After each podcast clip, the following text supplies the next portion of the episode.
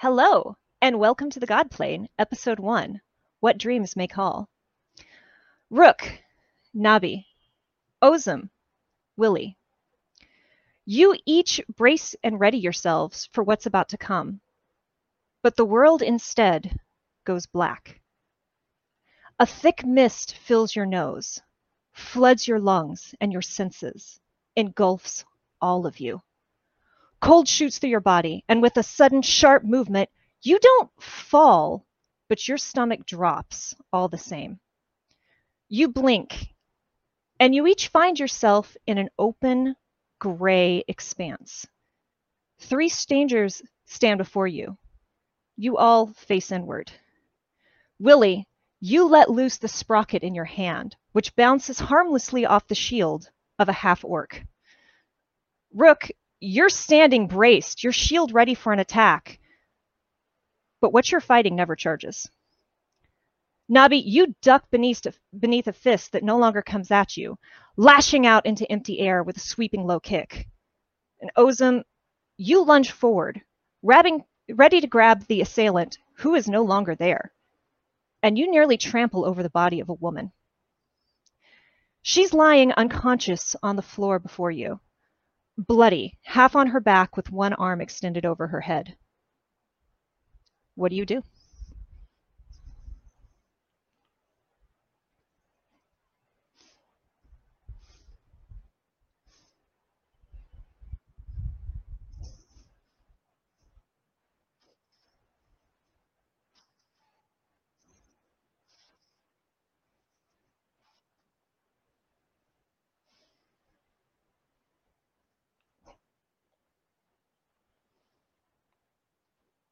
Give me apologies. Apparently chat can't hear you. Let me um We're doing it live, y'all. just a moment. Um can someone else speak just to let me know if appreciate y'all. Mm -hmm.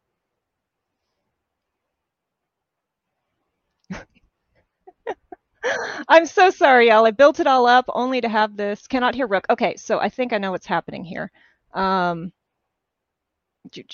and I think I may know how to fix it quickly, but um, will y'all say a thing? Mic check. One, two, and two. Test, test. Mic check. Mic check. Stuff is being said. Okay. Sorry, y'all. Back on track.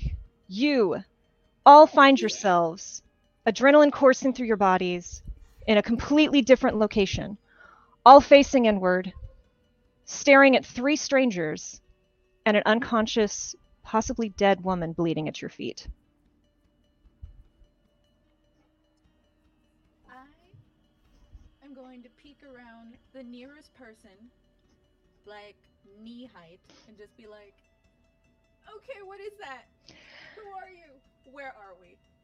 She you all see this little gnome's mouth moving and you hear words but you don't understand her. Except ozum you have a weird sense. This gnome is saying something you kind of almost understand. It's like knowing spanish but hearing portuguese being spoken. Fair. Um and this is coming from the gnome? Mm-hmm was just probably gonna look at the gnome a little flabbergasted and shake his head a little bit. I don't think he's gonna say anything. I think he's just gonna stare at the gnome quite blankly. I'm gonna stare at somebody else and go, "Hello." Does nobody see this? Where Rook has a passive uh, insight of 14. Can I interpret the intentions of the three strangers? Do they seem like hostile intent towards us, or do they seem like everyone is tense? Everyone is in an aggressive stance, but you all seem confused. You all are definitely on edge, but is it to each are you is one person attacking another person? It's it's a little hard to tell. Okay. If if no one else is, is moving to attack and uh and this is the first time I've Rook has seen these people, correct? All right, then Rook will be the first to like let down his guard, uh, to try to put put like his shield sort of away, uh, but have his weapon in hand and slowly, you know, to kind of look to each other, especially if he sees the gnome trying to speak and the words aren't being comprehended. Uh, then he'll try to assess the situation.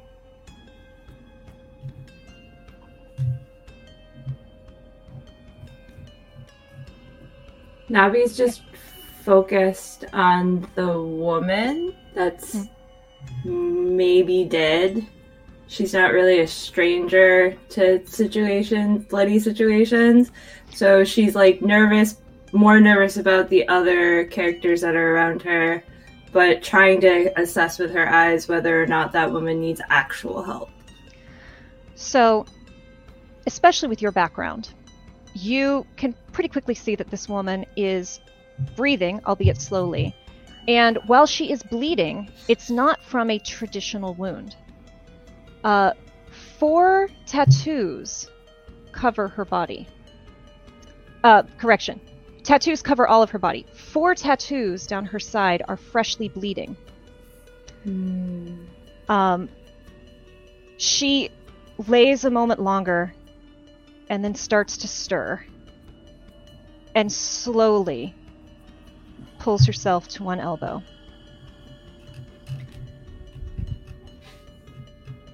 And she starts to speak. And once again, you hear words, but you don't understand them. The panic that Ozum was feeling is has like a bit of a spike, and then once the woman starts speaking, it's slowly coming down. But his heart is still racing, and he's having a hard time breathing.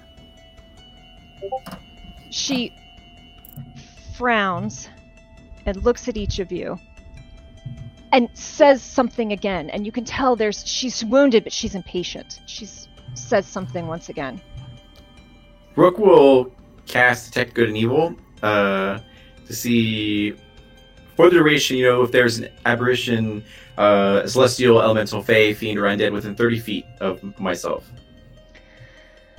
so you found yourself in a large gray space. The walls all around you are made of a shifting mist. Everything here is a strange middle gray neither shiny nor textured and at the edges is a dome of mist that swirls. The woman before you, while not celestial, has been touched. You can feel that coming off of her. And even though the mists are beyond the range of this spell, you, with your background, you have a feel for these kinds of things. And it's a distant whisper, but you feel that there are strange, evil things all around you in the mist. The woman sits up, says, Ah. She brings her hand in, and a white mist coalesces in her hand before it shoots out and pulses through each of you.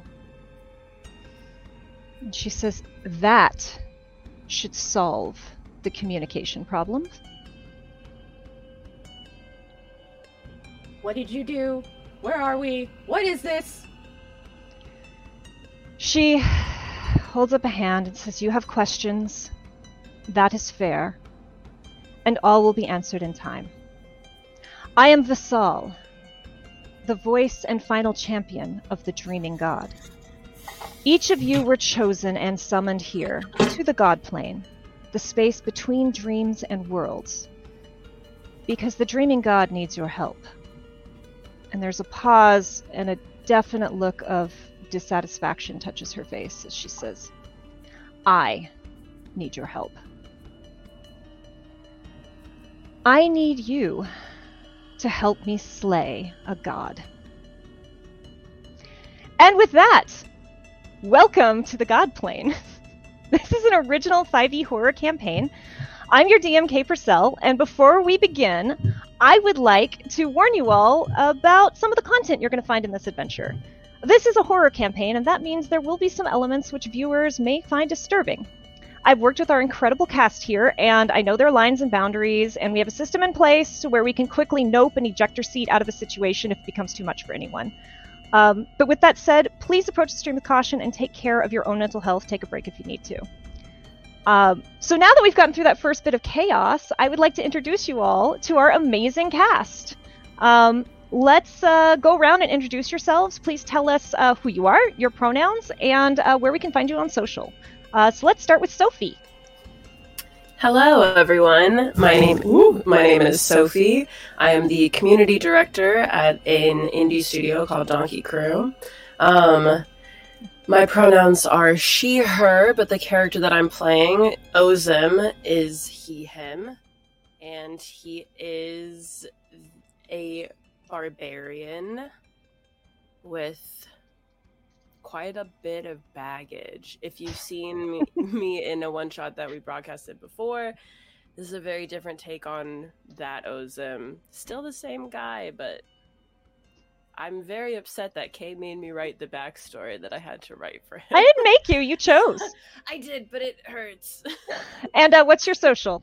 Oh, uh, at Subatomic Mints, which I think is shown on the screen, is my Twitter. Perfect. Find me there. And you can also, I also go by Gladiator. If you see me pop into chat as not underscore so underscore Gladiator, that is my gamer tag, but and my Twitch handle. So awesome, Cassandra, you're up. This is why I invited this woman. I, I am that name. I am Cassandra. You can find me as Cozy Spoon on all socials, and I'm playing a lady gnome by the name of Wilhelmina Waywacket, but she prefers Willie. And I think that's it. And uh, D'Angelo. Hey everyone, my name is D'Angelo Murillo, and I'm a tabletop RPG performer. I uh, fight with all my heart and soul to bring more inclusivity and diversity to our geek community through organizing events and writing articles and uh, all sorts of good stuff. Uh, amateur game designer, as I'm coming out with a game called Emerald Templars coming soon. And tonight I'll be playing uh, Rook. Uh, his real name is uh, Ricardo Valencia, but he goes by Rook, and he is a an orc paladin. he's pretty Half young. I have him as full orc, but Oh. actually, uh, yeah, uh, but yeah. So I need to update my sheet. You never go half orc. oh, full orc, yeah, there you go. And uh, and yeah, so he's uh, um, in like green dented gear and all that kind of stuff. His shield has a, a beautiful unicorn on it and everything, so it's uh, super dope. And uh, I'm ready to be angsty, so it's good. And Oops, uh, I didn't say the race. Ozim's the tiefling. He's a big boy. He's like seven foot five, total beefcake. Yeah, there you go. Sorry, forgot. And uh, last but not least, Jen. Hi, I'm Jen Mack. You can find me pretty much anywhere. I'm the Dir- Global Director of Partnerships for Women in Games International. I'm also a talent manager for Tires TV, and I also love doing things like this for funsies on the side. Um, you can find me at Jen Geeky on Twitter or pretty much uh, Jen Mack the Geeky Writer everywhere else. And I'm playing Nabi, who, for those who don't know, it means butterfly in Korean, and she's a Way of the Mercy monk, and she um, wears a butterfly mask, and her colors are like purple and black, based off of the purple emperor butterfly. And she has a pretty tragic backstory that we were discussing earlier, makes her feel like she's the main character of every story. So, um, yeah, that's that's about it. She's just a human, kind of boring. I mean, nothing special. Not boring. Um, so, uh, that is our amazing crew. We'd also like to give a big thank you to Gaming Trend and to Bardley IO for the music that we're listening to, which, oh, I forgot to. Look at me, uh, DMing. Forgot to uh, switch over our music to the. Uh, here we go. Our main theme, which was written by Ghost Stories Incorporated. Uh, wonderful music. Thank you, uh, Ghost Stories. And um, thank you to our amazing mods for keeping the chat going. Ghost Swords, we love you. Um, we are looking for sponsors for the stream. So if you'd like to, if you're a company and you'd like to sponsor the stream, we'd love to have you. Please reach out. We do have a tip link for our amazing cast, which uh, should hopefully show up in there. Let's see if it's going to behave. There we go. Um, 100% of the proceeds that are donated will go directly to our players um, to thank them for our wonderful. Uh, I'm saying wonderful a lot for being amazing and giving us their time and entertaining us. Uh, as I said before, I'm Kate Purcell. I'm your DM. My pronouns are she, her, and the best place to find me is at KDamFear on Twitter. I'd also like to thank uh, David Lee, aka Full Rubber Ducky, who is my co-DM, who helped me put this whole campaign together, and who may be working in chat to pull together a few surprises for our adventurers as we go. We'll see.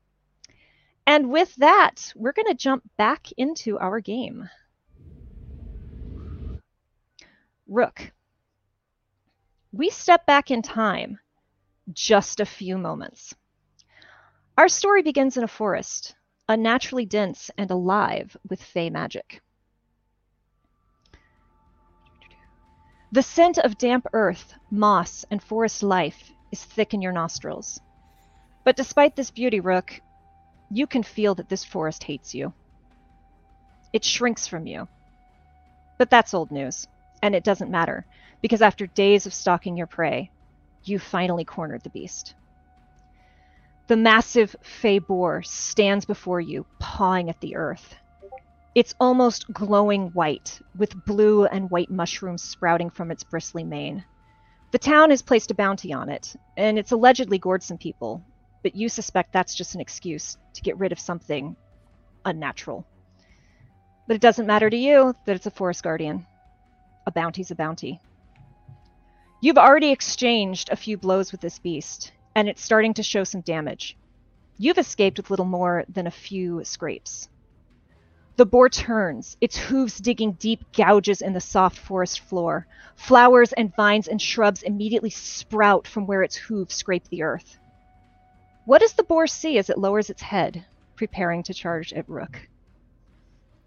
Uh, he'll see Rook in all of his like regalia, like his uh, suit and everything like that, battered and dented. Um, his blood, like he's in total, total battle stance and everything.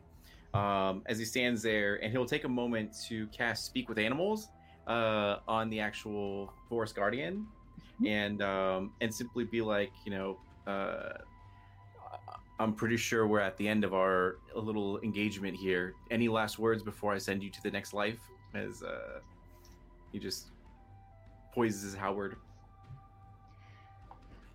the boar grunts low, and you kind of understand it through your spell, but you also kind of understand it simply because this is a magical beast and it wants to communicate with you.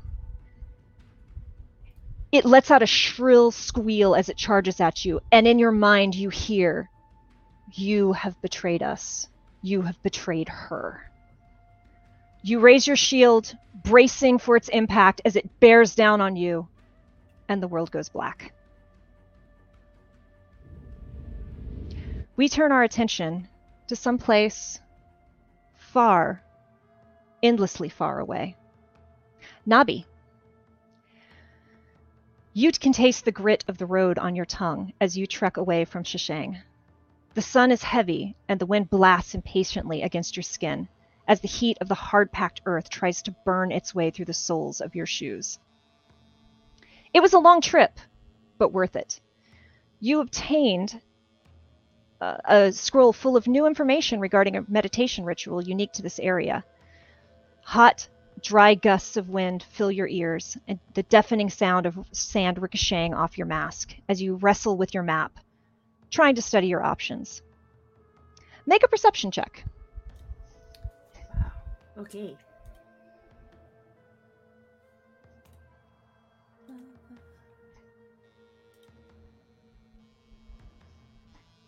Eight. You come upon a, upon a crossroads full of large, wind beaten rocks that rise above you and cast long shadows. You're studying your map, trying to decide where to head next, when one of those shadows separates and then another, and then another. Two humans, a half orc, a goblin, and a half elf emerge. You'd assume they were bandits, but their gear is far too well cared for. Mercenaries, then. What do they see as they approach Nabi? So Nabi's got um she has a butterfly mask covering most of her face that she can see through. Um, she's probably like head down looking at her map, kind of sensing through her peripheral that they're coming at her, or at least around her, and she's got a hood kind of like over her, um, a black kind of cloak covering up um, like a purple kind of gi kind of thing that she's wearing. She's not super tall. She's probably about five four, five five, maybe, which she tells people because she's really like five four and a half. Um, and she's just a very, very, very still, um, kind of really trying to sense her surroundings. So, a, pr- a surprisingly thickly built half elf, who appears to be the ringleader of this group, steps forward. I got some bad news, girly. That healing ritual you taught old man Gresson, it don't do shit. Hmm. We've been sent to collect. He puts his hand meaningfully on his sword. Either you or the scroll. So you gonna make this easy, or are we gonna have to rough you up and take it? Have I ever made anything easy? He snorts, exchanges a look with his crew, and they all move on you at once. A fist is aimed for your head as the goblin turns around to go to your back, and the world goes black.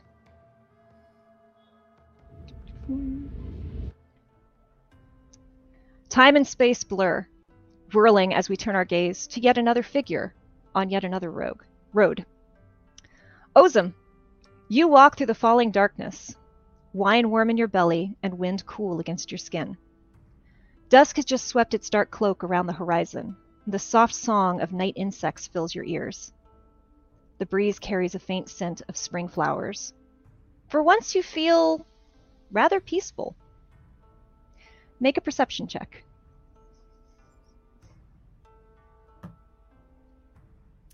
Twenty, not net.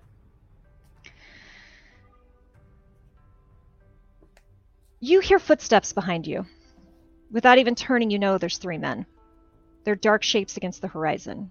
Their hoods are up, their heads are down. What do they see as they follow Ozum into the descending darkness? They'll notice his shoulders start to tense. Like the muscles in his back are, you can tell that he's getting a little more on edge with every step that he takes. He's getting a little annoyed because he was feeling pretty good.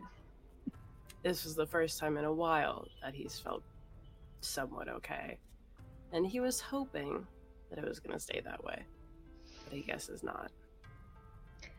You continue along, acutely aware of where they are behind you. Do they cling to the shadows, moving quietly, or is that just your imagination? You're pretty sure that their heads are down, but their eyes are on you. One coughs, then glances at you. His hand vanishes into the folds of his cloak. What does Ozum do? He also grabs the dagger that he has strapped to his side and is ready to throw it without them. Without any moment of hesitation, he will throw it. One of them makes a sudden move for you. But once does. again, the world goes black.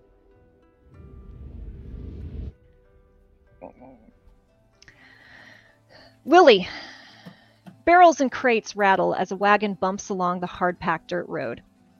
You're seated uncomfortably, sandwiched between and half hidden among the supplies, as the events of the day play through your mind. It's all so fresh, and it's all so overwhelming. The declaration of war, your father's ultimatum, the letter from your friend begging for your aid. Even now, you can feel the phantom weight of the sprocket in your palm, the heat it emitted as it chose you. When it, too, started making demands of you. Just like your father, just like your country, just like your friend. You're started out of your thoughts as Lars, a dragonborn fighter whose adventuring party you joined raps on loudly at a crate at the back of the cart. Should be in the clear, Willie, he says as he walks behind the cart, a toothy grin on his red scaled face. It was his idea to hide you in the back of the cart and smuggle you out of the city so your dad wouldn't notice. Uh, you're about to start your first adventure. At last! What does Lars see as he looks at Willie?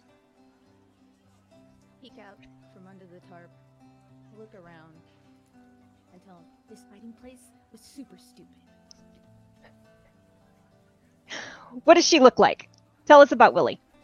She is a little half pint. She's got dreads that she's put up in a little half hipster bun. And uh, she's just wearing a horrendously garish hot pink and lime green outfit because she thought it was stealth.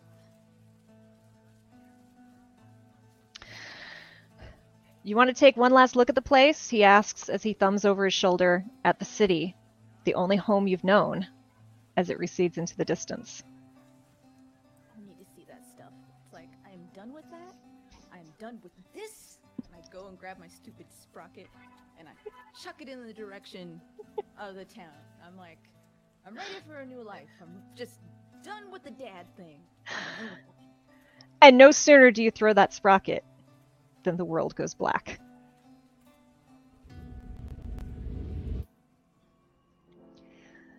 You all find yourselves back in the present. A few minutes have passed, enough time for you to have oriented yourselves to the new space and pieced together what happened before you were all summoned to the God Plane. You look around, taking in this new location. As I said before, the ground is strangely featureless. It's not smooth, it's not textured, and thick walls of mist swirl restless and ever moving in the distance, about 60 feet in all directions. Everything is blank, gray, featureless. The air is neither fresh nor stale. Vesal has recovered remarkably quickly once she got to her feet, and she now stands with her eyes closed, palms up in a meditation. She is quite tall, just shy of six feet, with long, lean limbs, the powerful build of a swimmer or a runner, with compact muscles. Her head is shaved, her skin is dark, and it is covered, head to toe, across her face, every inch, with tattoos. She's dressed in billowing harem pants that are sheer enough to show hints of tattoos beneath, and a silver trinket in the shape of a butterfly made of mists is uh, pinned to her waistband. She wears a loose, cropped sleeveless shirt that reveals more tattoos across her arms and torso. Her bleeding is now stopped, and as Nabi noticed before, it originated not from a wound, but from four fresh tattoos. Give me just a moment while I do this for our viewers. There we are. Do. Ozum, you feel a disturbing bond to a symbol on the inside of her arm of two horns, one broken and oozing a black purple mist. Willie, you recognize the shape of the sprocket tattooed across the ribs of her chest. Nabi, you're drawn to a symbol slightly on her backside uh, of her torso of an unfurled scroll, the ink on the page lifting off to become a butterfly. And Rook, you feel an overwhelming shame as your eyes fall upon a symbol of a blind unicorn, its horn broken, black mist leaking from its horn and mane. All four of these symbols are linked by a swirling lines of gray which shimmer magically. At last, Vassal opens her eyes, which are dark, clear, and contain more than a hint of dislike as her gaze sets on each of you. You have questions? Ask them. Look around just to see if any of the tall people are going to say anything first. Seeing that they're not, step forward and go, What's the big idea? Where am I? What is this? What you take time out to get your tattoos going on and then call us? Ozum She- crosses his arms and lets out a huff as he watches Willie take a step forward towards this woman. It's just like, Uh, Rook will. Uh, I rolled an extra twenty for religion to understand that was a sleeping god. Was that she mentioned? Uh, and try to get any sort of reference of what it might be. So, especially being here, Rook, you have a very strange feeling that you know the dreaming god without knowing what this dreaming god is. You've never heard of it, and yet somehow you know that there is a dreaming god and that it wanted you here. Um, it's a very strange feeling. Um, Visal kind of looks at you, Willie, and says, You run from so much, and yet you'll stand to me. I did not choose you here. The dreaming god, Ayuith, chose you and brought you here. I would rather die alongside others. Hold on, hold on, hold on. So you're saying I'm dreaming? The world, as you all know it, is not real. You, me, every place, and every one that you know exists inside the eye of the dreaming God.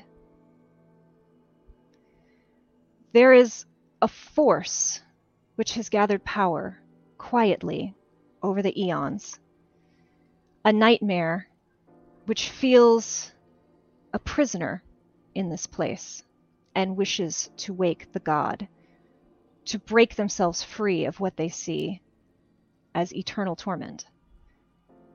If that nightmare succeeds, we will all cease to exist. As Lasal is explaining all this, my hand is slowly going to my shoulder to pinch myself just to make sure this is legit. Ozum notably winces whenever the word dreams or nightmare is said.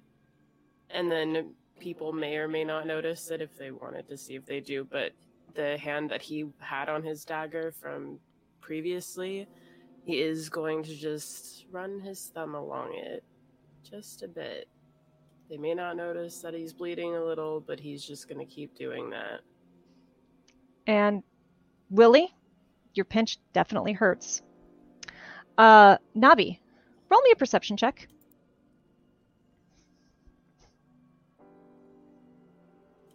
Seventeen. Oh, 19, I mean, sorry. Everyone's talking. You're a very perceptive individual, and you've got your guard up. The mists are moving in a strange way. And you glance over, and near the ground, you swear you see two pink eyes blink at you from the mist and then vanish. What was that? What was what? Um, did you not see there was there were eyeballs staring at us from over there, and now they're gone. Um, Okay. something tells Eyeballs on the me ground. Something tells me we need to be very very on guard here. This place is full of monsters, full of demons. The mists make them more powerful, and and no sooner does she say that than you hear a roar. A massive sound shakes the very ground around you, and a head emerges from the mist, leaping in one giant arc, wings beating once before landing directly behind the Saul. She turns just in time to have a huge scaled head with back turned horns slam into her, throwing her across the ground, leaving her rolling like a rag doll. This beast stands six feet at the shoulders, but another ten feet of neck rises before a head stares down at you. White scales glisten beneath black mist which roils and ripples off of this body. I need you all to roll initiative as a shadow dragon lunges at you. Nabi just looks at everybody and goes, "Told ya." For the record, this does not match the eyes that you saw. Uh, I got a 14 to initiative. Okay. I got twenty-two. Did anyone roll higher than a 22? No, 19. Okay. And while this is happening, Ozum takes his thumb, sticks it in his mouth, and starts, and then the same hand is just kind of reaching towards his back to grab for his great axe. He hasn't grabbed it yet, but he's ready. How you doing, Cozy? You're on mute, by the way. I'm rolling, but I do not see the result. Um, do you... Let's see. Do you want me to just do a roll for you?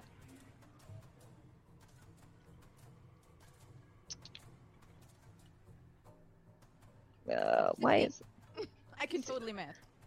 no problem. Uh, now I have to find you all again because I switched to another tab. Okay, so we have Nabi first with 22. Then it was Ozum. Um, then we had um Rook, I think. No, what was yours, Rook? Uh, mine was 15. 15, Or Cozy? 14, rather. Yeah. 14. Cozy, what did you say you had? I'm sorry. A lot of numbers in my brain. Uh, she had 16. 16. Thank you. What said. and 10. Mm-hmm.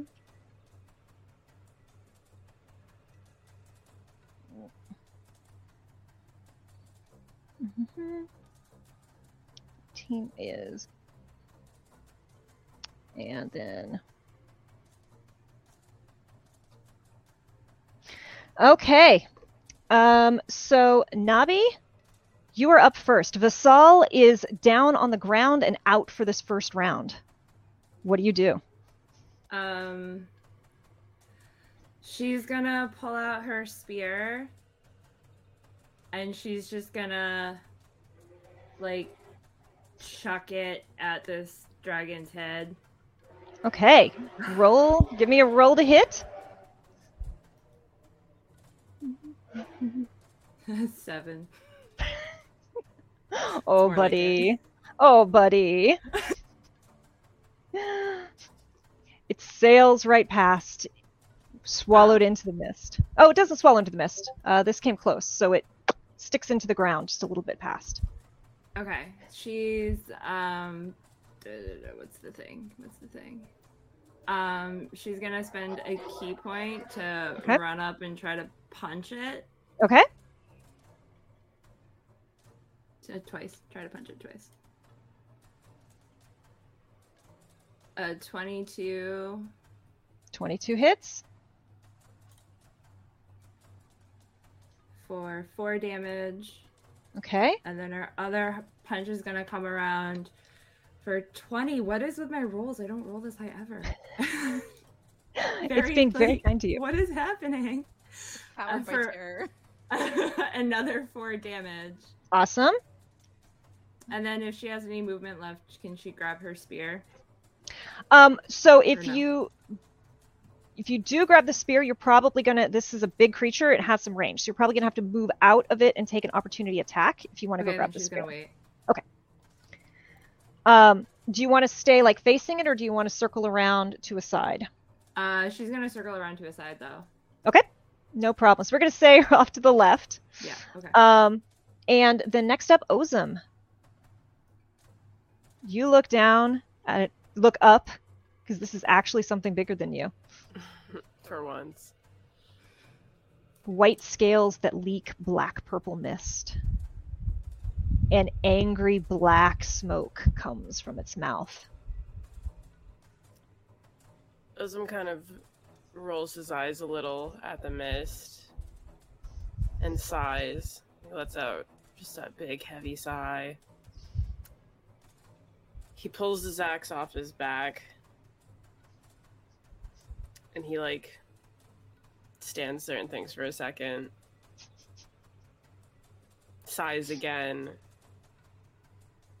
grips it with both hands and goes to make an attack.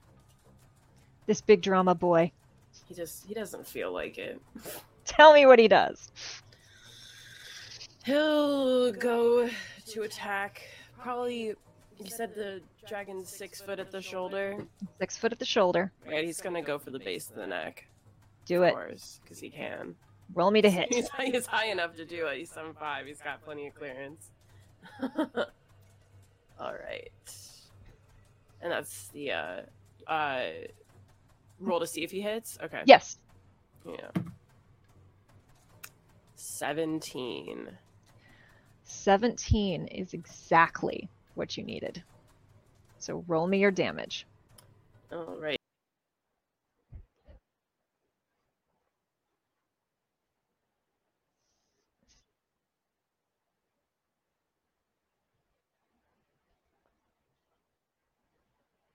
Twelve. Excellent. Do hmm. anything else?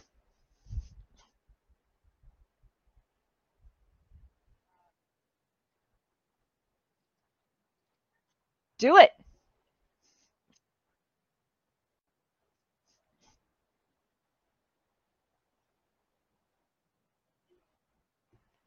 Eighteen. 18 hits, yes. Okay. Why did this die? Nine for damage. Thank you. Sorry, y'all. I am troubleshooting here as well. So if I'm a little scattered, that is why. Um, Willie. I'm I'm working on it. I think I know what happened. Uh,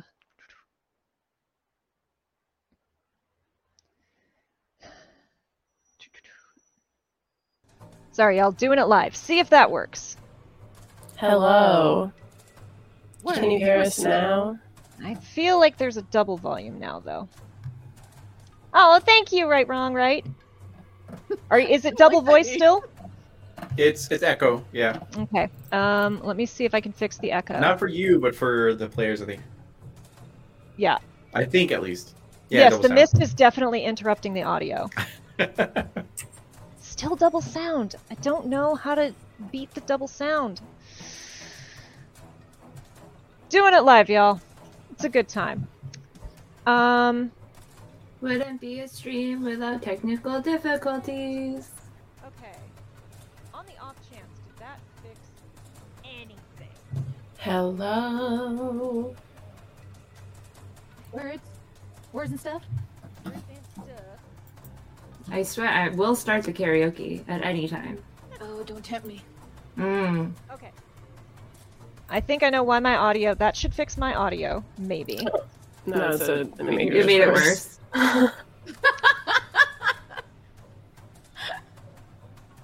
Okay. Um, I don't know what's causing a little bit of a double audio. Maybe. Oh, you're fixed. You're fixed. You're fixed. Yeah, I know you I fixed us? me. I I think I don't know how to fix the double audio. It's killing me. killing me. Anticipation. Yeah. The real horror was the technical difficulties we had along. Really? True. Really? We're Mm. trying to fight a dragon here. Y'all are level five fighting a dragon, and I've got double audio. What says it was fixed? Maybe? Question mark. Maybe. I mean, I'm not. I'm not seeing commentary, so I'm hoping. How much did they Oh, hear? thank you, Sarah. Okay. People are saying it seems fine now. Um, so I'm hoping we're going to keep going. Uh, Ozum smacked it with an axe a couple times, did some good heckin' damage because he's a big beefy boy, and that's He what didn't want to. do. He He didn't, didn't want, want to. do to, but he did. Um, and now it is Willie's turn.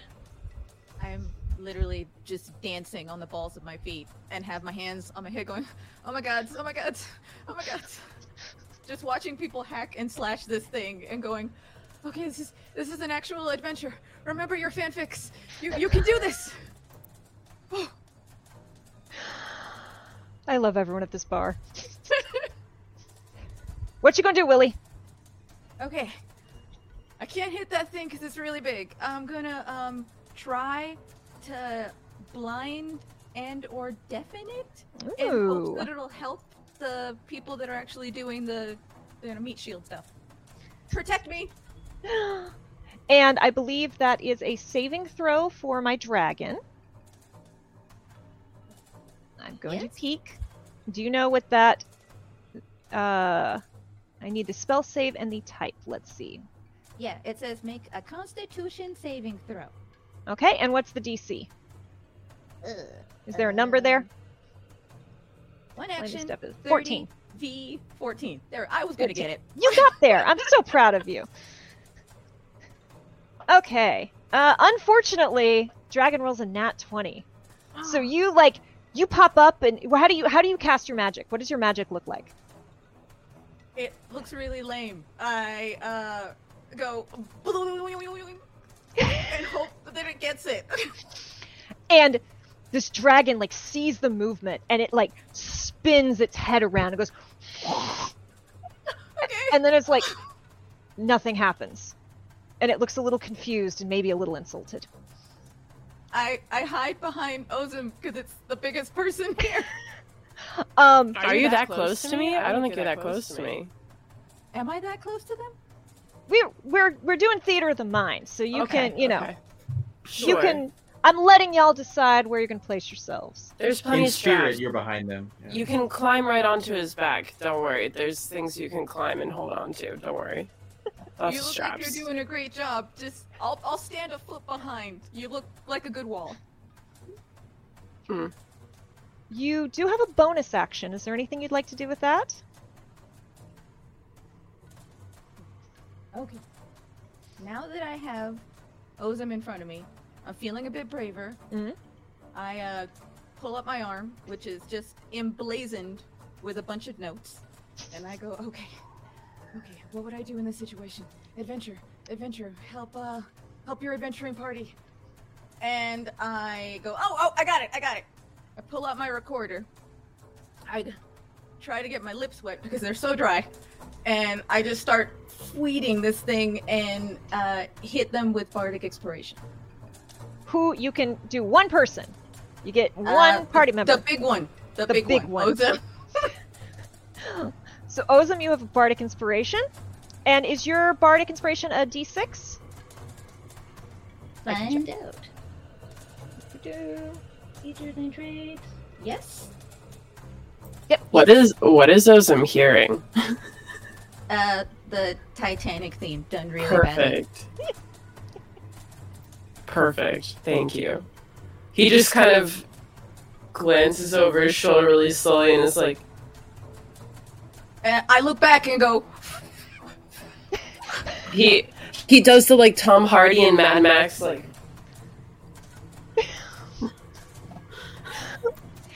I was so excited to get this group together, y'all. I'm so excited to see how it goes. um, okay, and Rook. All right. Uh, Rook will have his two hands on his halberd and then just charge forward. Uh, the moment he sees the the creature um, come from the mists and everything, and he is gonna. Oh, I'll trust my physical dice.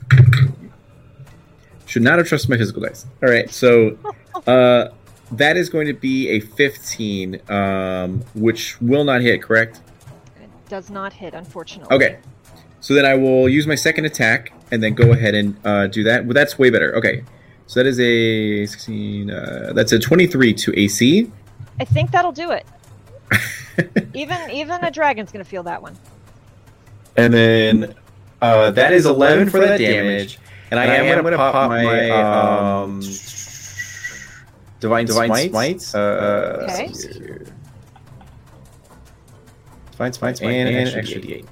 Ooh, ooh, actually, hit, hit, right. That's extra. Okay, okay. So it'll be 19, damage total. Uh, Okay. for, for that, that attack. What kind of uh, is your divine smite? What kind of damage does that do? Um, Is it it, just- says radiant, Okay. so I think it's it's radiant. Yeah. So, was it? I'm sorry. How much was your divine smite specifically? Uh, that one was eight. Eight. Okay. So that puts me down to. Is there a reason you asked that? Is, is there? Is there... Gee, why, okay, okay. In, in in game, do I notice that something uh, it affected what it more I'm, I'm so? trying to math and troubleshoot and do Okay, all okay, this okay. at once. So it's sorry, y'all. I'm I'm No, I'm, you're good. You're good. uh, doing it live. I actually ran like test recordings, and uh, yeah, you know what? What you what you gonna do?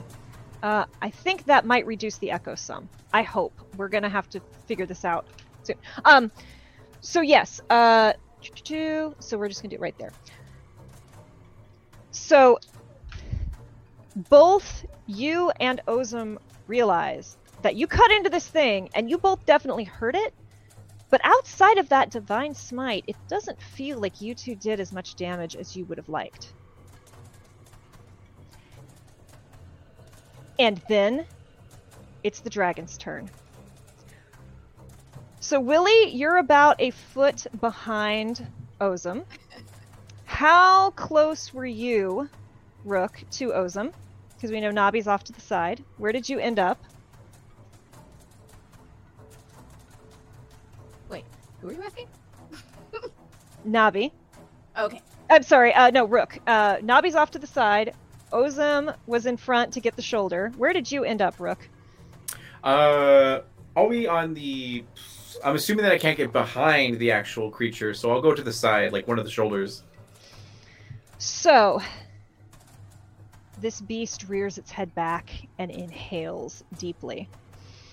Ozum and Willie, I need you to make me a dexterity saving throw.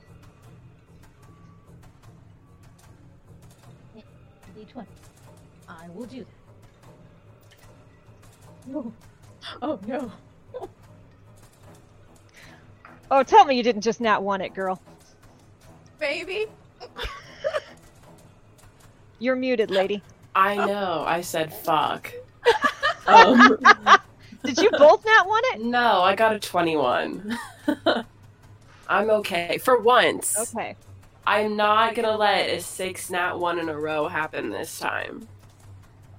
Wait, but if it's one, we're adding something, right? What are we adding? Do you have a dex modifier? Yeah. Oh no, that's Well- a four. Do you have disadvantage on dex? No, my dexterity is just plus three. I have acrobatics. Oh, right, you got a nat one. My brain can't work right now. Thank you. I'm So- too involved. Willie, you take 38 points of damage. oh my god! Ozum, you take half of that. Okay, that's So you fine. take 16, I think? Is that how math works? I just I, What- I fall like a log, just straight backwards to a crisp. to try to help the homie, would would Willie get advantage because she's behind uh Ozum? His large Oh. frame. I'll allow it. I'll allow it. You get you got half cover, so roll me one more. Dex save. Roll another. I like it. Teamwork. Teamwork early. Hmm. This this can't be right. One second. Okay, I take 19 points of damage. Thank you.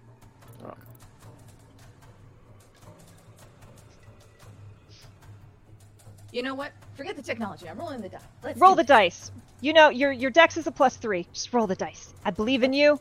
Come on, Willie. I'm using the one you gave me. Let's let's do this. Oh dear.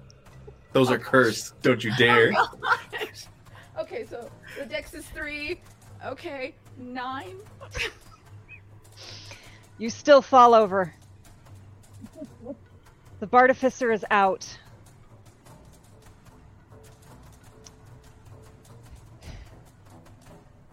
The dragon breathes a cone of black necrotic energy 30 feet out.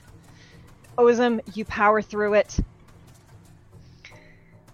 And Visal slowly pulls herself to her elbows. And she says, We need to light this place up.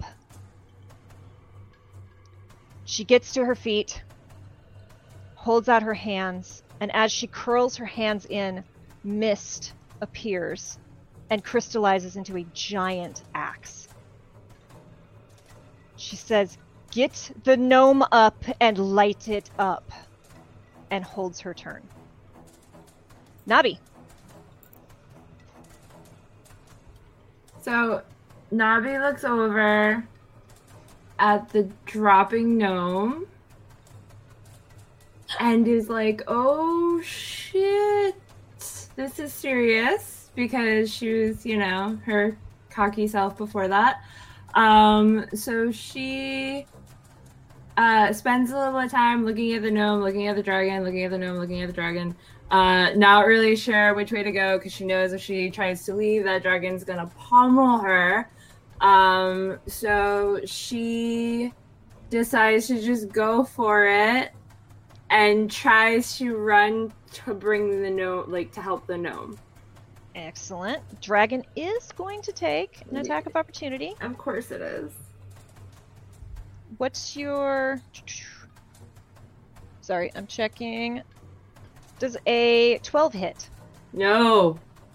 You slip away as this long neck spins around and jaws snap just behind you. Serpentine, serpentine. All right. Oh my gosh.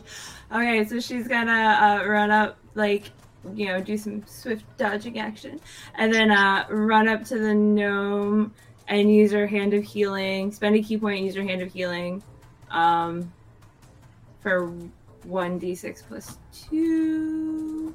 She's basically gonna punch the gnome, heal. She's gonna punch, yeah. Like, Get yourself together. My head just goes. now is not the time for a nap. Uh, six. You get six back. All right. Willie, it's not your turn yet, but you spring awake to a woman in a butterfly mask smacking your face. Oh, thanks. Let's be fair, Willie probably deserves that. Should have dropped first. Nabi, anything else you would like to do? Um. Do, do, do. No, because she's not going back in there right now. She's Alrighty. just gonna, um, you know, yeah, she's gonna stay right She where gonna she chill? is. You can Yep. chill. Okay. Yep. Um, Ozum. How are you handling this? Ozum locks eyes with the mysterious woman, slowly holds up a grenade. A frag grenade, to be exact. Just looks her dead in the eyes and goes, Would this work? We need light. You could have elaborated on that. When you say light it up, it can mean a variety of things. She Light. doesn't. She doesn't bother with an answer. I like how he's arguing the point in the middle of a dragonfly. He doesn't give a shit. Like, I have been so excited to see how this party's going to get on. He begrudgingly puts the grenade back into his pocket. Um. Uh, does thaumaturgy allow me to do anything with light? Uh.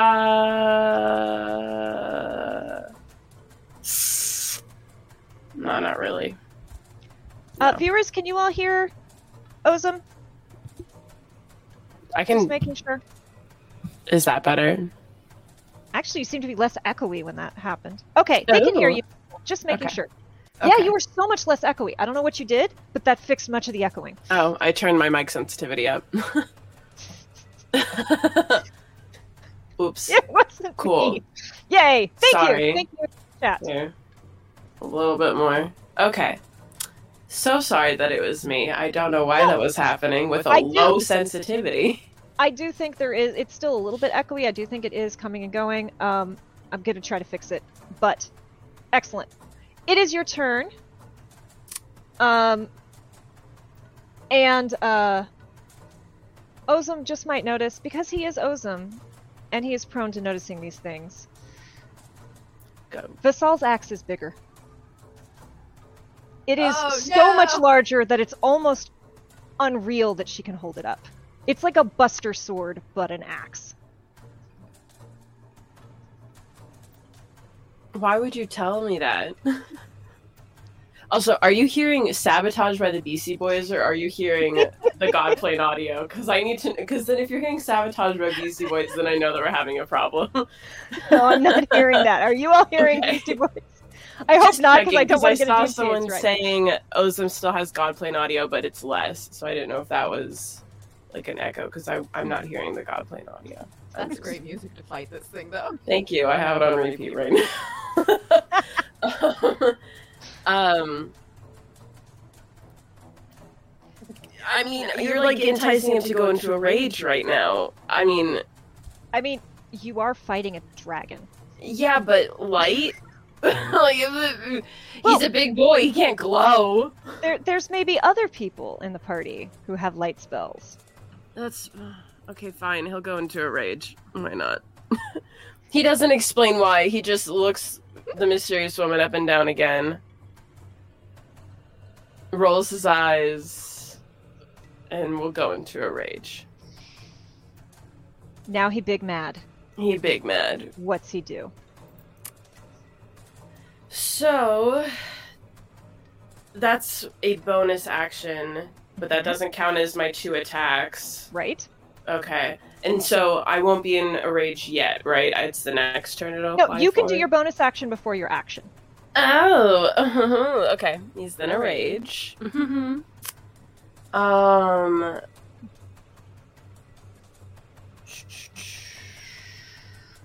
Uh. Okay. So I guess I'll go for two attacks. Please do.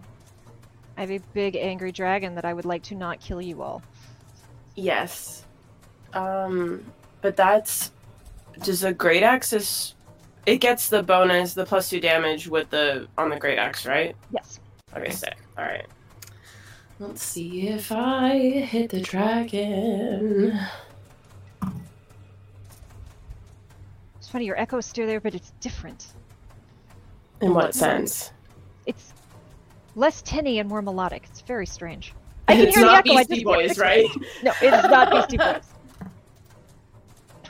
Yeah, your dice is cursed. I'm sorry. Hold on. Please don't use my dice then. They're pretty, Okay, but seventeen. 17 hits. All right. So for the damage. All right, big beefy boy, let's do this. Come on, chunk. 18 18. Nice. for the first one. Yeah, yeah. Uh huh. Uh huh. Mm-hmm. And again, it cuts in, but there's something about that dragon hide. It doesn't go as deep as you want it to go, and it probably makes you more mad. 18 hits it. He's hitting again. Hits it again. Get him. All right. Get him. Mm, Not as much. He hits it for eight. For eight. Okay. And I think I don't. Yeah, it's, just those two bonus actions, right? Yeah.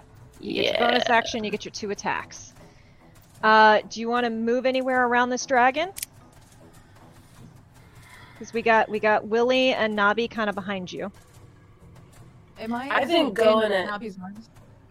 Say that again, Cassandra. Am I still in Nabi's arms, like kind of coming to? You're on the ground. Did Yeah, I just I don't you. think I she mean, ever hugged you. You're like on the ground getting a smack from a woman in a mask. It's very you might have feelings about it. I don't know your life, but um I thought I was being held tenderly. as Oh, was no, no, being no. have you no, no, met no. Nabi? You haven't met Nabi No, yet. my We'll yeah. All right, Um. He's been wailing on one particular spot, I'm guessing, right? Unless it's whatever you want. I think he's just like been hacking to try to. He he was going above the shoulder. He's literally going like at the base of the neck, trying to cleave the neck off or cleave the head off, or the neck because it has such a long neck. Yeah. Um, has he made any dent in the neck? Like, is there a decent slice? How thick is the neck? How much? How?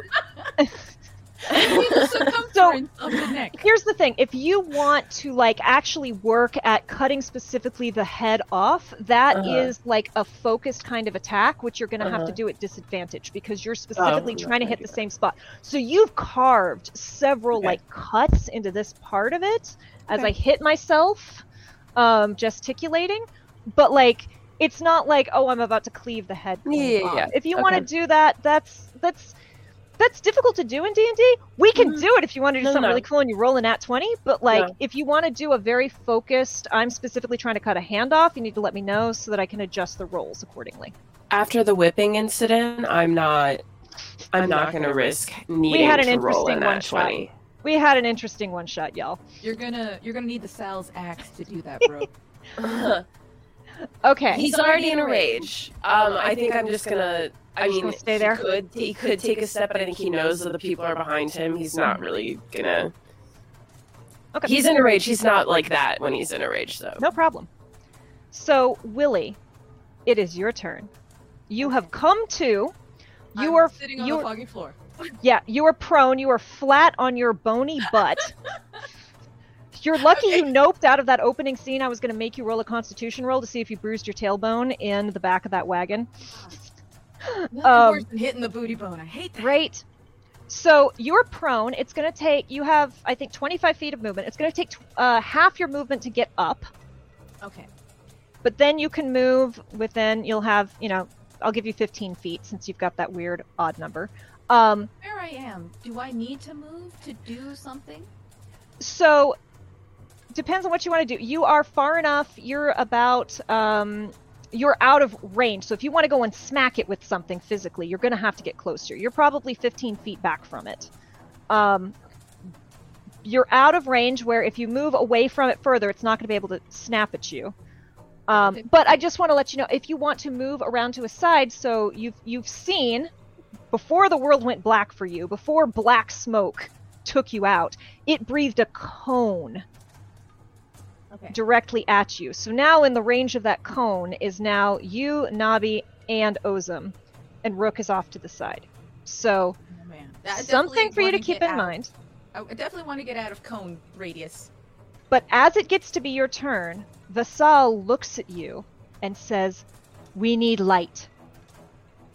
I shakily hold my head and go, okay, okay. Can I pull out a weapon, or and if I do can that, pull out a weapon. Take over, take out my turn. No, no. Um, I'm going to assume you've got some weapons or instruments or something that you could pull out Okay.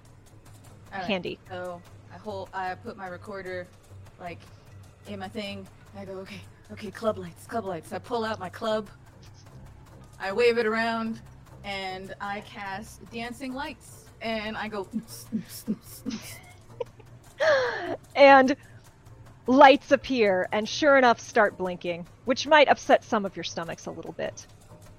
But as the lights form, the dragon and recoils slightly.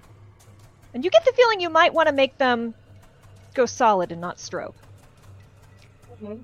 Can does But- that take another turn, or can I just do that? I was like, okay, No, no, you can just do that. This is just flavor. I'm just giving you flavor, girl. okay. So that's your action. You have a bonus action, and you have uh, the chance to stand up, and you've got 15 feet of movement. Okay, then I definitely want to move away. So I assume you're gonna like circle, circle around to the opposite side of where Rook is. Oh yeah, the, Okay. the next biggest person. it hasn't failed me yet. And uh, so I'm sorry. Did you want to go towards Rook, like behind Rook, or like the opposite direction, so you're all spreading out? Uh, towards Rook. I need Towards Rook. something in front of me. Okay. And so you're moving off beside Rook. Um, anything you want to do with that bonus action? Oh, I thought moving was my bonus action. I'm being so No. conservative about it. Every move, every round, you get a movement, an action, a bonus action, and a free action to like if you want to say something or do something small for flavor, and you can do those in any order. Get it. Let me see. Can I uh do like magical tinkering in the interim? I believe magical tinkering is an action, and I think your dancing lights was an action. I believe if it says bonus action, please tell me I'm wrong. Uh, let me see. It It'll does say- not say bonus action. Then I think it's an action. Well, all right then. I was maybe I will take this to just yell out, "Hey, my club lights are totally doing something. If you guys want to hit it with anything else, a candle, a torch, now would be the time." So, as soon as you say that, Vasal, who has been holding her turn, goes into a rage. And mist explodes out from around her. And lightning pulls down from the sky and crackles on top of this dragon. And does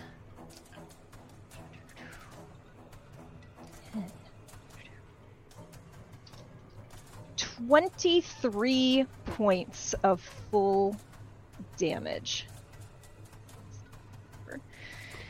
And then she takes two swings with her axe, charging in with a giant roar with this axe that she should not be able to hold up.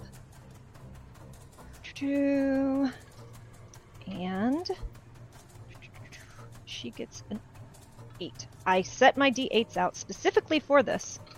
You're not the only one, Cassandra. Oh, you're making me feel so good right now. Both hit eight for 14 more points of full damage because of the light. And this dragon recoils in pain and lets out a horrible sound and staggers on its feet. And Rook, it is your turn. Okay. Uh, Rook will have his halberd in two hands, uh, just like ab- after stabbing and watching the, the fire and flames uh, exude from the dragon. And uh, we'll notice Willie is like now by his side, and he'll kind of look to her and be like, "Uh, "Little one, are you are you all right, or do you need help?" First of all, I am not little. I am travel sized. And as long as you stay in front of me, it'll be okay. Do you have anything to hit it with? I hit it. Did you see my lights, my club lights? Totally working. You hear Rook Ozum stifle a laugh when she says that she's not little, she's travel size. Rook will look over and uh, and yeah, the Rook is like six six two, so he'll look over and see like a bit of like her intestines that are out of her body a little bit because she took so much damage, and he'll be like ah, and he uses his bonus action to give her ten HP by doing lay on hands, uh, and then he's like just stay behind me and and be careful, and uh, he'll then use his halberd and then just like thrust in with his first uh, attack. Yes. And for a nine, and then Oh. uh, yeah, and then that one is a sixteen, which will not hit. Correct? Oh, it's so close. You didn't have bonus. Uh, Bardic Inspiration. That was Ozum, right? Correct. Yeah. Okay. No, it's just shy. You swing, and this dragon's already taken so much damage that it's like wary, and it's this long life thing. Looking at it, it's not a full-grown dragon, and it's still young and spry, even though it's bleeding, and it just barely whiffs out of the way, and you get a couple scales off of it, and it just lets out this angry sound and sucks in air again. But it's not its turn, so you don't have to panic just yet because it is once again Vasal's turn. And ooh, that was almost a nat 20. She goes in with two attacks, both of which hit. Thank the gods. I lost my d8s again. Uh, for 13 points of damage. And she nods to you all and says, We're nearly there. We have to keep moving after this. Go. And uh, with that, the dragon sucks in breath but does not regain its shadow breath. And frustrated, it looks around at each of you and looks at the tiefling that is too large and too close and has done too much damage. And it is going to lash out with two claw attacks. Uh, does a 10 hit? No. Does a 15 hit? Nope. So it takes Smug that is. two swipes at you. You just I laugh. Ozum laughs. and it lets out this frustrated sound and whips this 10 foot long neck around and takes a snap at you, Rook. Does a 17 hit? Just barely, yeah. So it catches you.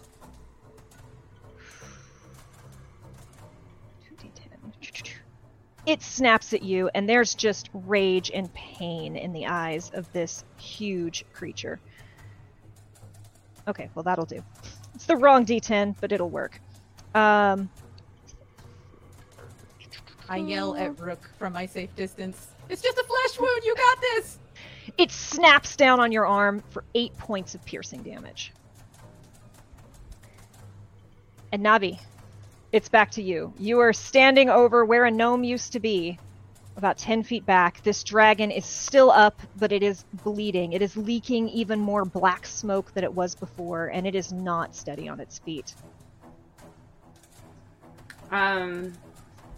So Nabi is just gonna ra- like run right towards it, and she's going to do.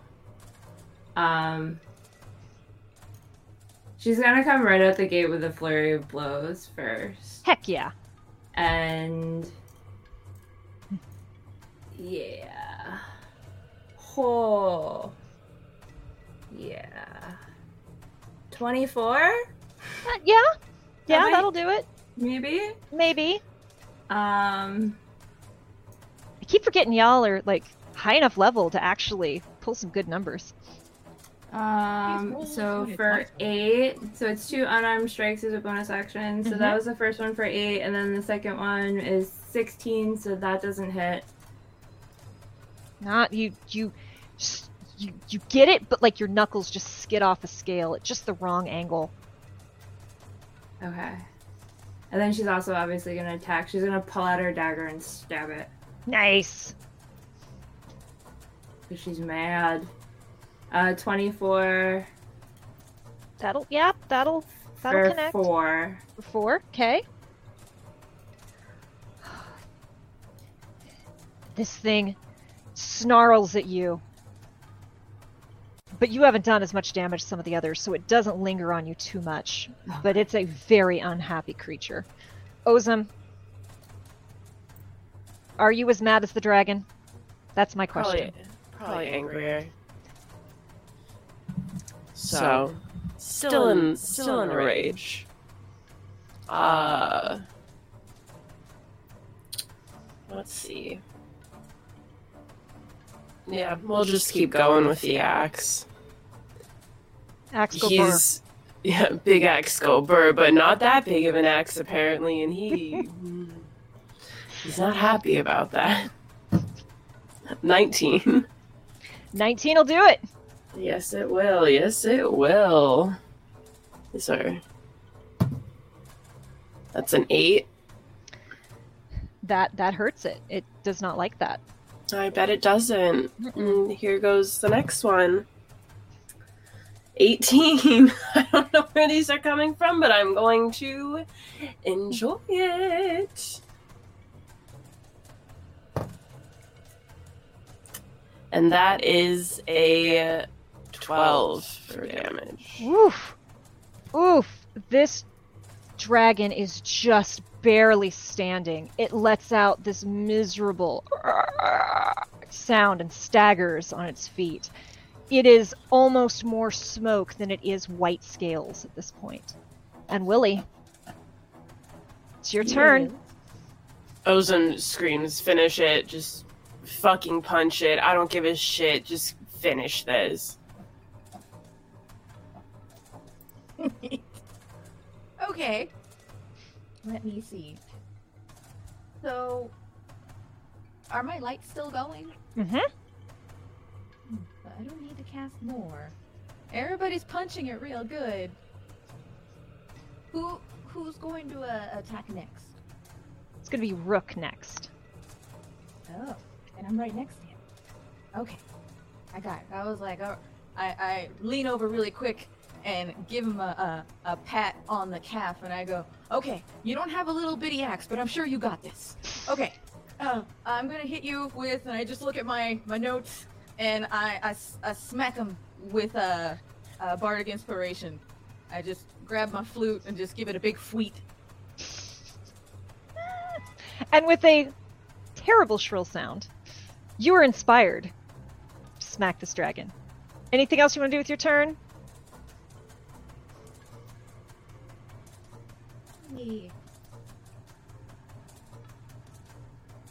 I think Willie is just so overwhelmed with all the notes in Mm. the first adventure. She just doesn't know what to do apart from like cheering everybody on and going ham on her flute.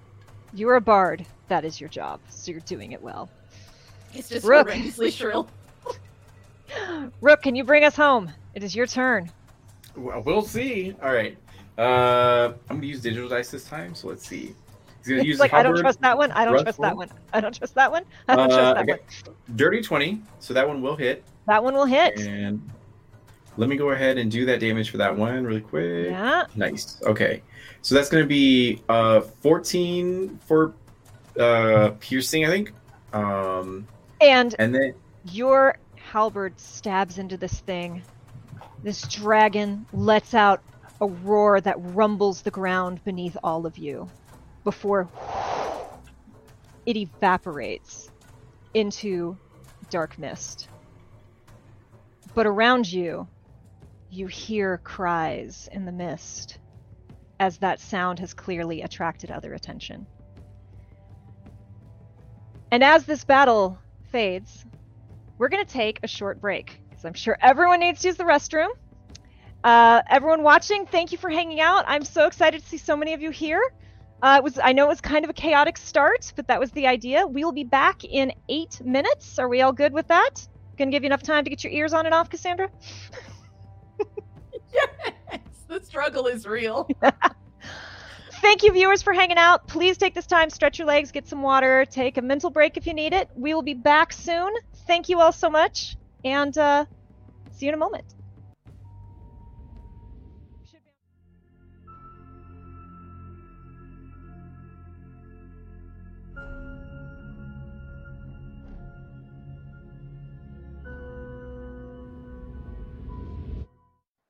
And we are back.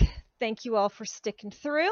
Um, our heroes, rather reluctant as they are, just uh, discovered that they have been summoned to a place called the Godplane to try and stop a literal nightmare from waking a dreaming god. If this god wakes, or so they're told, then everything that they know and everyone they've ever heard of will cease to exist. In the middle of this discussion, they were attacked by a juvenile white shadow dragon, which with one casualty who quickly who got punched back to life, the fist of love, uh, came back and uh, they are now coming down from the battle. the The dragon has evaporated, but they hear sounds all around them. Vasal is still bleeding, holding her side, and she's studying her hand as once again mist is forming in it. What do you all do as you're coming down from this fight?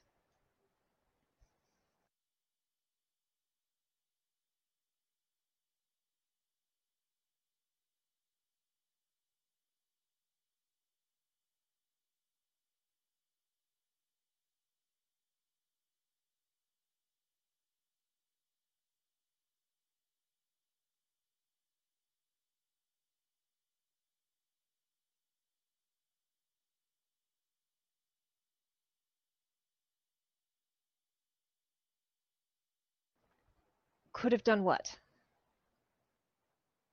The light, the thing. There's sound issues. Yeah. Is is it better, y'all? Hello. Hello? Thank you, stream. Can you hear? Doing it live. Oh, Willie bad. Oh no. Yeah, I, I think I know what caused it. Oh no. I can't be bad. I'm good. Well, You, kinda you are good. Can you can you hear everyone again? I think I know what caused it this time. Not like objectively, just the sound. Can we Is Willie the only one that sounds bad, or Yeah, can you hear? feel so attacked right now. Can you Shout hear everyone else chat, By too? Yeah, the way. chat, you're the best. For Thank you, being Emily. over- Okay, we're back. So, uh, as uh, as there's silence, Willie, in her very Willie form, bursts out with, "That was so awesome!" And uh, Nabi, in typical Nabi form, looks at Vasal and says, "You could have done that the whole time." And Vasal sighs very heavily, as if explaining to a child, and says, "My powers come from the god as most things in dreams, they're random and wild. I don't know what's going to happen when I go into a rage, but I couldn't have done it effectively without the light.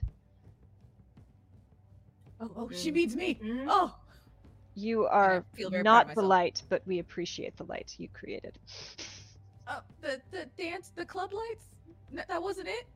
No, that, but you personally are not Oh. a light. Okay. And I thought I was rude. Ozum scoffs hearing her talking about like going into a rage and not knowing what's gonna happen and the god and whatever, and he's just If she- staring her down. If she notices, she doesn't seem to acknowledge, and she just turns her hand over and opens it, and the axe dissolves into mist and scatters. He scoffs again and pig drop literally holds his axe out and drops and lets it clang on the ground and is like, "So what's that about, huh?" My axe is a gift from Ayuith. I do not have to carry it everywhere. It comes with me.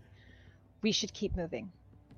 And in her palm, the mist forms a circle. And then it pulses in one direction. And she starts walking towards the mist dome that direction, expecting you all to follow. Do you? Mm, I We look at everybody. See if they move. there's some things to discuss first. It feels the same way. Rook I was beginning to take a couple himself. steps. But then I saw nobody move, so I take a couple steps back. Are, are we just gonna let her go? I mean, I don't want to be lost in this mist world. Ozum clears his throat really loudly. She s- looks back and says, I am going. You may follow, or you may stay here and wait for the next mist monster, which is attracted by the souls of you dreamers. And keeps walking. Dreaming is bullshit, lady. Look, we have just a few questions for you. Walk and talk, or else we will have another attack. We, I could give We've a been I couldn't give a time. single fuck if we have another attack. I have some questions and I would like some answers now. She keeps walking, but gestures for you to ask, and she is going. Is the mist like collapsing on us, or It- is it?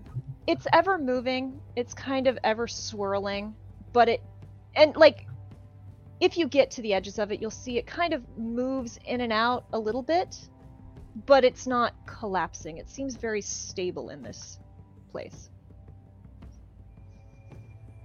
I look at everybody. I go, "Oh, this is stupid," and I rush to catch up with Saul. And then I turn around and yell at Ozum, "Ask your question. I'll ask her." Rook will follow and be like, "I better follow the little one. She might get herself killed again." And then uh, we'll head over. Ozum looks down at Nabi and like lifts his chin at her like you have questions too, right? Of course I do. What do you want to ask? Why the fuck we were brought here to begin with? Yeah. Well, you can follow her if you want, or we can ask from here. I do not care. I will move at some point, maybe. Do I, I don't feel like you should be here alone anyway, in case those monsters do show back up. you don't need to worry about me. It's okay. If something happens to me, something happens to me. Yeah, but you're useful, so. Debatable. He kind of mutters that under his breath. Nabi, roll me a perception check.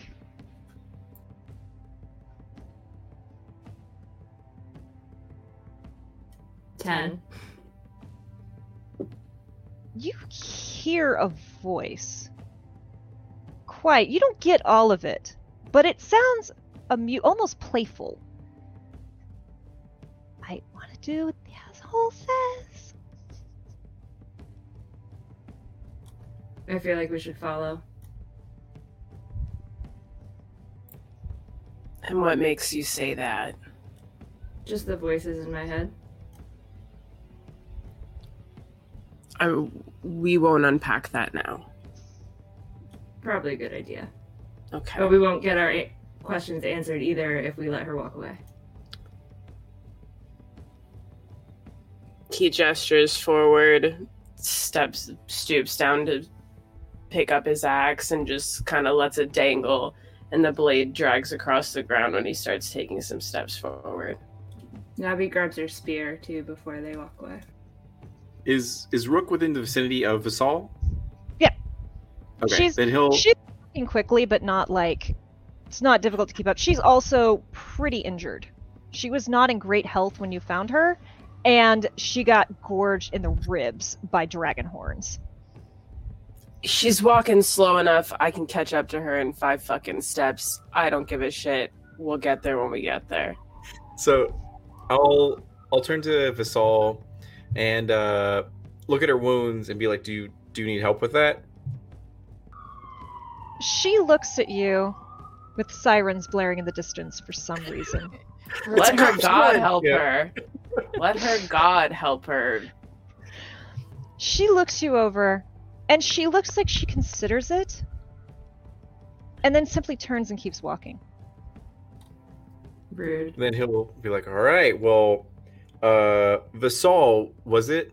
Um, if we need to kill a god, then why didn't you choose greater champions of heroes of legend? Like, why us?" As he kind of gestures, you know, She pauses, walking, and turns to face you and holds out her arms. And you're once again see just the tapestry of tattoos, individual markings linked by mist covering her body. Do you think this is the first time I have guided a band of adventurers on this quest? I power Nope. stance and I give a huge point and I go, oh, oh, I get it. I get it. You get new ink every time somebody comes in, right? And there's, and I look around, one, two, three, four of us. So that's why you were bleeding. Did I get it? You are very y- astute. So what you're saying is you've never been successful in your quest to kill a god. No. Oh. Great. Really, really great. Really vote of confidence there. Really just great. And she turns and approaches the mist wall. And again, you see that sphere of mist form in her hand. And she places it against the wall of mist.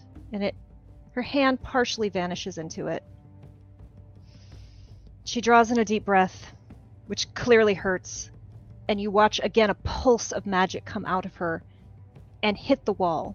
And this mist that has been churning and roiling and has been getting more agitated since this dragon fight, a section of it smooths out and becomes calm and almost inviting. Which is strange because you've never thought of mist as inviting, and yet you feel like it might be calling to you. We will be safe in here. And she steps into the mist and vanishes. Forgive me if I don't trust the tattoo lady that all brought us to the spirit dragon. While Nabi is in the middle of saying that, I'm like, you don't gotta tell me twice. And I rush in after her. And then I'll look back and be like, "We'll scream if anything goes wrong." As uh, he like steps in as well. Um, yeah. She looks at Ozum and is like, "After you." I love this bromance so much. There's a lot of Mad Max references today, but that's bait. I don't know. Yeah, I, I mean, I would say we could go in together, but that is definitely not a doorway large enough to fit both of us at the same time. You're yeah, you're pretty big.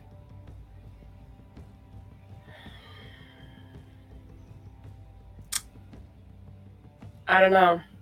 I don't want to go in there. You don't want to go in there. We probably should go in there. Mm.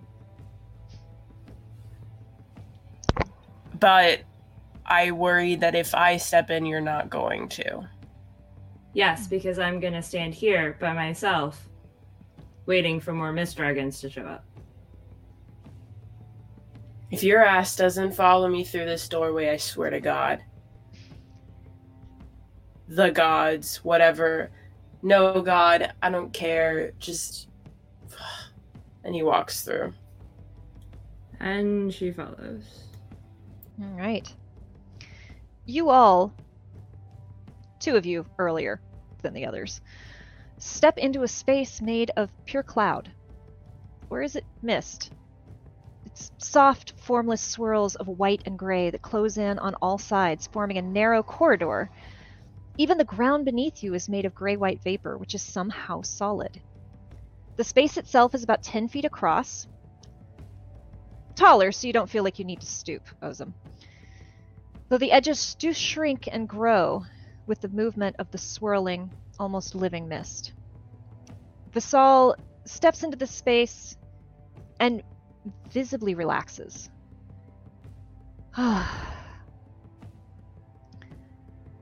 Let's keep going. We can rest at the end. It's not far. And she moves again, but much more slowly. There's less urgency to her this time. I reach over to her and tug on whatever garment she has on. Wait, hold, hold on. You said that this was a safe space. It is, for a time. The tunnels between worlds come and go and collapse, but when you've been watching them, walking them as long as I have, you get a feel for them.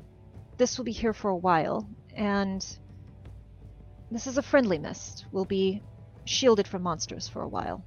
Can I roll a perception check? Please do. What you looking for? Just if anything feels weird. I mean, Of course, it's gonna feel weird. I don't know, Kay. I just feel like I need to make a perception roll. Check for trap. a four. you're standing on a cloud, buddy. Shit, love that. Great. Yeah, yeah. If- Would you say this uh, is safe enough for an hour? if you ask Visal, because you don't know. Can I roll Yeah. a persuasion roll for that? I got a real good modifier for my persuasion just- rolls. I mean, you can persuade her. You can just ask. She doesn't like me, and I don't like her. The, Fair. the rook will ask and be like, uh, "When you say for a time, how if how much exactly will, will be safe for?" She sighs and is like, "All right." And she again holds out her hand. And again, mist is forming, but this time it forms something solid. It coalesces into a silver compass about three inches around, about an inch thick, with a long chain, and says, Who would like this? Turns it around, and it's just a silver compass with a blank porcelain face. Oh, oh, right here. Me. I knew it. This is the one. She hands it it. down to Willie. And it's about three hmm. inches around, so it's pretty big in your little hands. And the chain it probably hangs down to about your belly button. I can see that you are all a difficult bunch, and should we get separated, that will guide you to the safest place possible. As you hold it, it warms quickly in your hands, And much like you saw with her coalescing the mist, a compass needle forms on it, pointing the direction she's walking you. And the mist, the, the compass pulses very slowly. She says, This particular tunnel be long enough so that you all may rest and recover your health. Some will collapse sooner, and this compass will indicate it. Stepping out of character, so we don't spend forever talking around the obvious. This tunnel and any place where the compass needle pulses slowly, you will be able to take a long rest. Faster blinkings are a short rest. And um, as the long rest ends, the compass will start to blink faster, so you will have an indication before the tunnel collapses. The more white the mists, the closer they are to Ayuith, the safer you will be. For now, let's get to the end of this tunnel and make camp. We could all use a rest. And then she specifically turns and meets your eyes, Ozum. And she's not as tall as you, but she's somehow still looking down at you. Says, I'm sure you have more questions. And keeps walking. He huffs and begrudgingly follows her. Can he roll a persuasion roll just when he feels like she's looking down on him? He wants to intimidate her right back. Or uh, an intimidation roll, not persuasion. Sure. Intimidation roll. He just has the need, you know? a nat 20 with a plus 6, so 26. She doesn't quite beat that. She she doesn't seem to like any of you. But she specifically doesn't seem to like you, Ozum.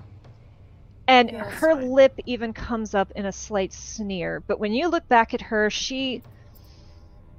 It's not an obvious thing, but you're used to people trying to be brave in your face. And you see that slight give of her will as she just keeps walking.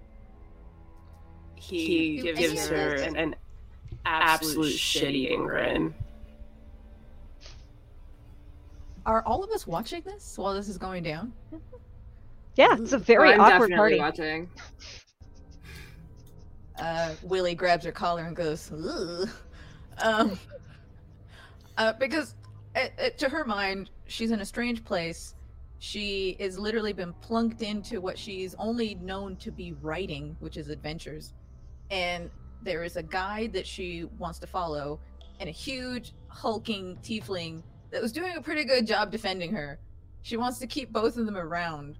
So I feel like she'd want to do something. She'd be like, "Well, we can." Looks at Ozum and says, "Well, we can walk and talk, right? You can like ask your questions, and we could just be hunky dory." I'm Wilhelmina, by the way. You can call me Willie. I'm not, not going, going anywhere. anywhere. Travel-sized Willy. Kind of stuck here with you. I might as well follow. because, Because you, you all seem a a little, little, too calm about, about the fact that she, she has never succeeded in the thing that she's trying to do. And now we're in the position of trying to be the ones to succeed. Did you miss the last five minutes? We totally succeeded. Like we killed That that wasn't- there. That wasn't the god. She's trying to kill a god. You think a d- little dragon, not even that dragon wasn't even fully grown. You think that that's impressive? I did like five minutes ago. I have a feeling there is plenty yet to come. I just get on my tiptoes and yell, "Is there plenty yet to come?" Obviously, I look at Ozum. There's plenty yet to come. We should probably ask more questions. You Yeah, I think? Oh, God. Nabi looks at Willie and goes, Is this your first time? First, first time doing what? Any of this? like adventuring with like actual like adventurers. I've I've written about it, but I haven't actually been in it. I can't believe I died and I came back. That was awesome. One second, Jerica says there's a really bad echo in the stream right now. Yeah. I'm trying really hard to fix it. Struggle. Check, check. Voices Um, and things. Unfortunately, I think it's mostly you, Sophie. I don't know why. I don't know. But I'm muted. I mean, but it seems to, you're fine when it's when you're. It's when you speak specifically, which Dang, it's Shay. not your fault. But that, that makes no sense. All the sounds coming in through my headset. I I don't. I'm fighting with some back end channel stuff to try to make it not happen, but keep going, Cassandra, because I don't think you're double sounding. All right, I'm single sounding. All right, I'm sorry. What was the question that Nabi asked, or statement, or Uh, Nabi asked if this was your first time doing any of this. I've written a lot about it, so I'd say I'm pretty experienced. Oh, Crosses her arms, looks pretty confident. Nabi looks over at Ozum, goes, "Yeah, this one's uh pretty experienced. Great. You're you're bleeding, by the way. Do you Oh, still? can you, can you take care of that, or do you want do you need help? I mean, I I could do with the help. I, I I mean, I just write about this stuff, and I'm I've always dreamed to be around people that would fight dragons and do exciting things, so that I could make music out of it. She pulls out her little recorder. I I'm trying to be a bard. You see, I I do concerts back home. I just I'm just so excited. I'm like learning on the go. Very exciting. Right on, right on. Well, just try to avoid any sort of piercing or bludgeoning attacks from any creatures. Because You I don't have a lot of this. As he like will uh, put his hand on your shoulder and then give you five more HP, and uh, and he'll like look over to Vasal and go like, "So is there any way that we can escape, or is there any way that we can leave from here at all?"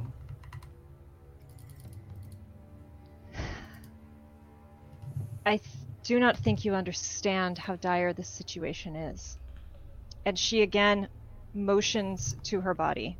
And you can see the left side where your tat like your tattoos are on the right side under her arm. The left side is full.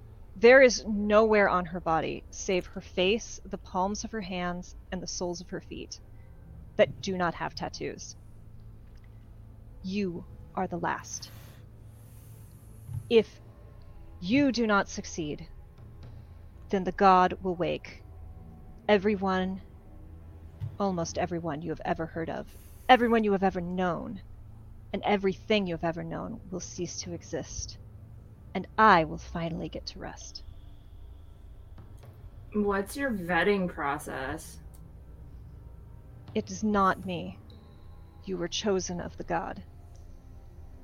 I would have skipped this exercise.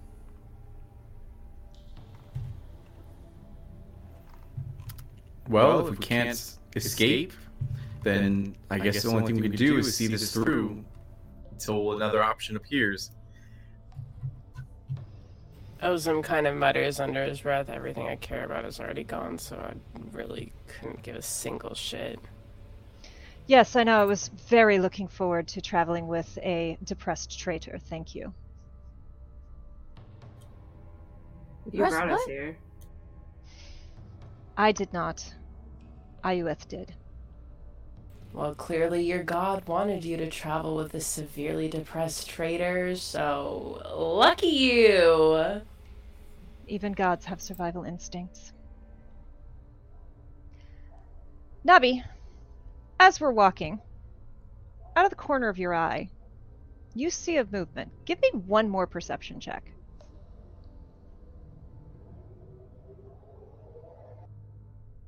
Eighteen. You feel it before you actually see it. There's a soft brush of something against your leg, at your calf. And you look down and you see a cat. Its pink and almost hairless and seems to have mist kind of coming off it, easy, casually. It looks up with you with pink eyes, and you swear it winks. You. And then it sidesteps into the mist, and it's gone. Um, she like cut like nudges Ozum. It's like, did you see that? Did Ozum see it?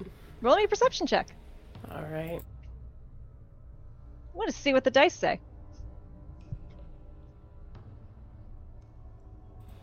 Got a nat one. Didn't say thing. Do We're any in of the rest hallway. of us see it? Uh, you can roll me perception at disadvantage if you want to see. They're kind of hanging at the back. You two are talking with Vasal.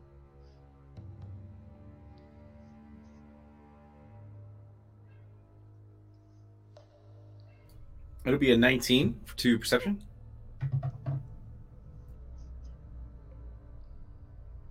I got a 16. Cozy, you don't. But Rook, you see something move, but it, to you, you just see mist. Like it's just it's weird that mist is coming this far into the tunnel. But you just see a curl of mist. Nothing unusual. I lean into Ozum and I go, "There's a cat following us." Is it a nice cat? A mean cat? I'm I not big sure. cat, small cat. Small cat, hairless cat, pink cat. Okay. Thanks. Just keep your eye out. Do, what do I do if I see the cat? I don't know yet. Okay.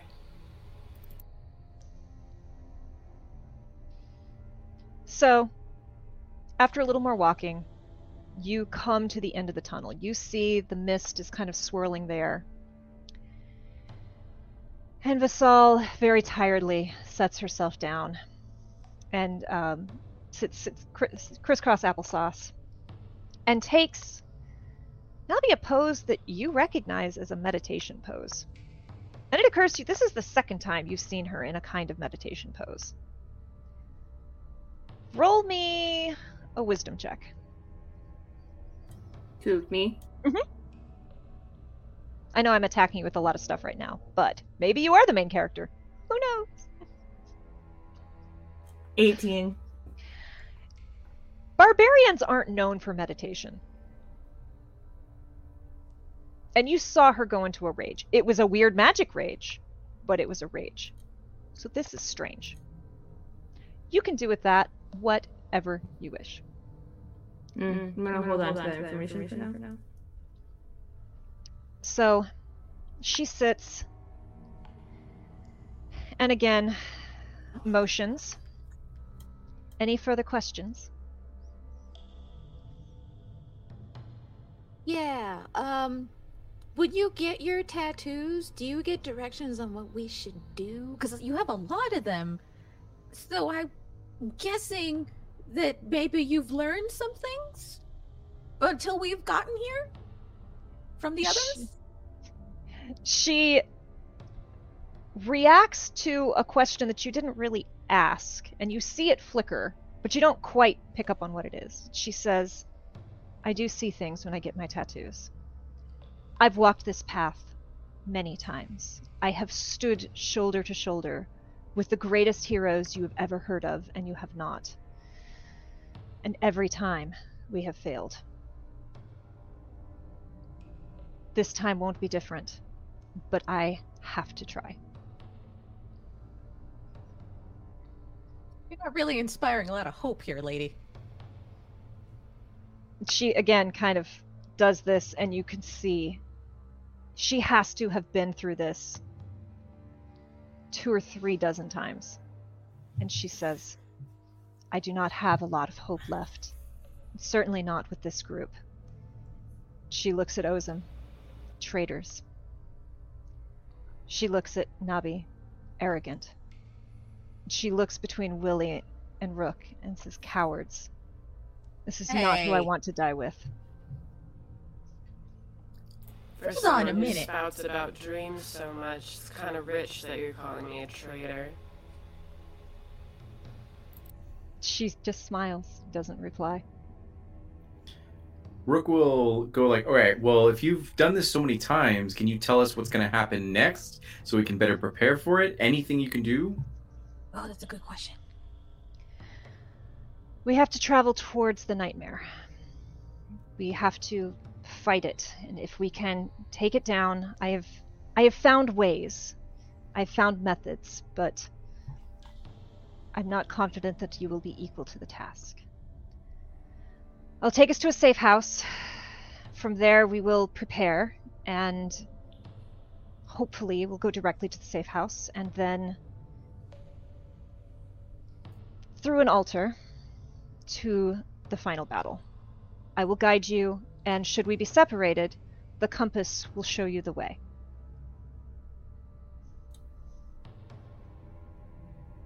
At least we won't get lost.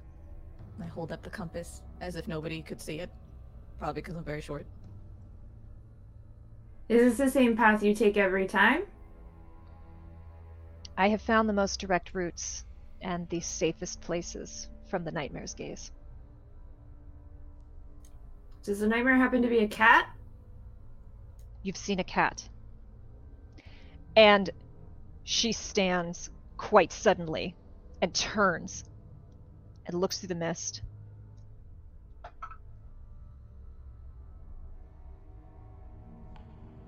You're not welcome here, demon. They're under my care, reluctant as it may be. Evil She cat. doesn't seem to hear anything. Turns, it says, Michelle is a distraction. Don't let him bother you.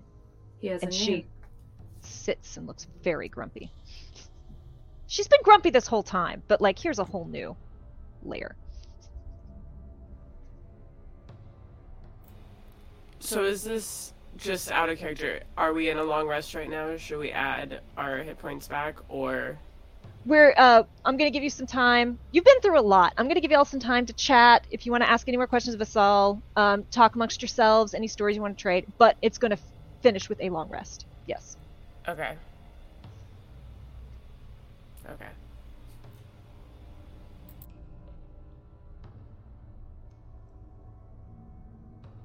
Well, I'm gonna look around. I'm gonna look at Rook, elbow him in the thigh, and go, "She's talking to a cat." Like, there's a bunch of mist here. We're like summoned. She's got tattoos, magic. And then he just like kind of haphazardly leans on his halberd and just uh, waits. So So she says what are- again, she's settled Oh, go in, and she says, There are no fires here, but you should rest. She pauses and she looks at you, Ozum. And she says, Since you'll be under my care, I will ensure that you are not bothered by the dream. Try not to do anything stupid. Rest. We have a long way to go in the morning.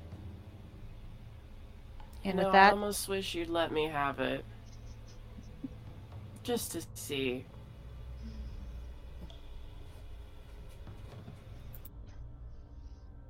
And she lays down on the misty ground and goes to sleep. Do you all wish to chat further? Would you like to take your long rest? Do you trust her that this is a safe place, or would you like to set up a guard? A watch? I'll take first watch. You say that in character? Uh, yeah. Then I'll, I'll look to everyone and be like, I don't trust anything here, and uh, I'm gonna go ahead and stay up for a little bit just to make sure we don't get jumped. If I, if anyone else wants to help out, I would appreciate it. Ozum will sit close to Rook and be like, uh, just give me like, yeah, I don't give a shit. I don't know. Whenever you feel like waking me up, just wake me up. I'll be fine.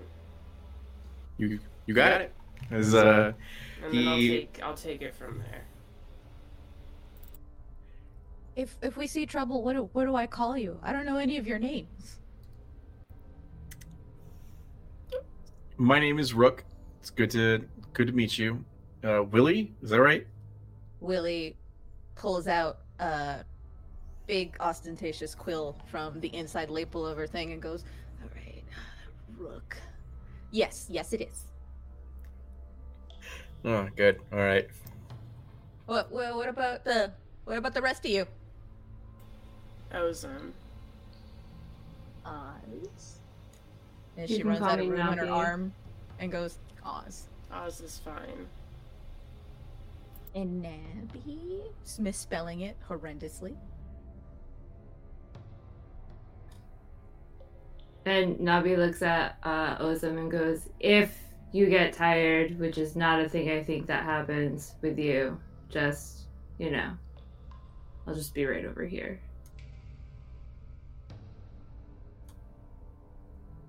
What should we do if that that cat comes up? Should we like think up a call? Like, should I go caw caw caw? Just Sure. tell the cat to fuck off. I. It's a cat, a hairless, small pink cat. It. Well, you're small. It could actually do some damage to you. Yeah, let us know. Just say that the cat's there. That's fine. Don't don't go caca caca. I'm. You, would you begging prefer a meow or would that no, be too confusing? just say the cat is here. Okay. That's well, you it. know, she mentioned, and she points to the sleeping salt. She mentioned that it was a demon. Just say the cat's here. And you, Nabi, if you see anything else, please say something. Got it.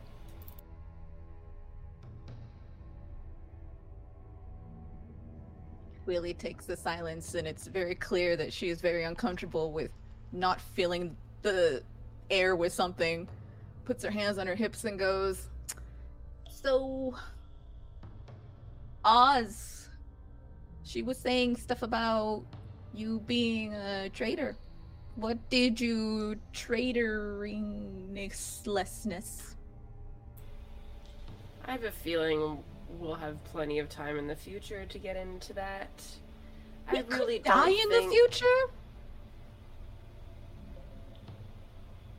You know, I think we're all going down that path right now. It's more. Look, listen. No. Well, not, we're not going to talk about it now. Don't worry about it. Considering some of the other shit that she said, it is quite rich to hear her call me that and she's not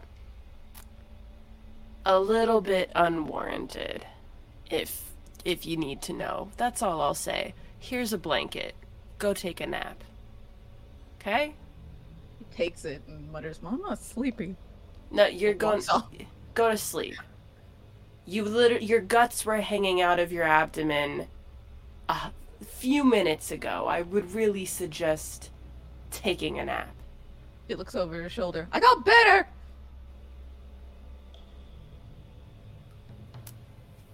god damn it All right. Each of you who are taking a watch, please roll me a perception check.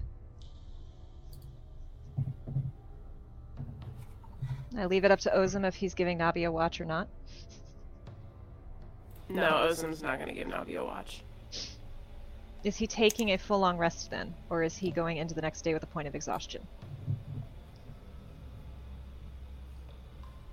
Uh, how long of a well? It's- Can we split it 50-50 between me and Rook, and is that fine? Um, it will. One hour is a short rest, at least. So we get at least one a short rest. Yeah, so you can definitely take a short rest. Um, in so, Rook, do you want to take a long rest? Because if you want to take a long rest, you can split it three ways very nicely.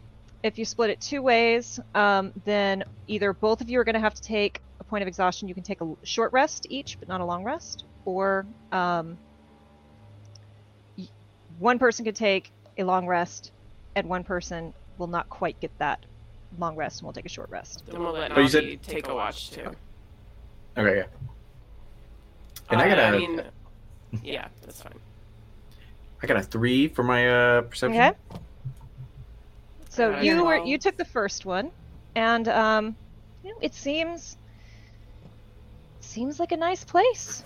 The mists are moving really pretty. You almost nod off a couple times because they're just so hypnotic and pretty as they flow. Ozum, you had a twelve. Again, it's nice. It's uneventful. It's quiet. I'll let you decide how you feel about it being very quiet. He doesn't like it. He's very on edge. And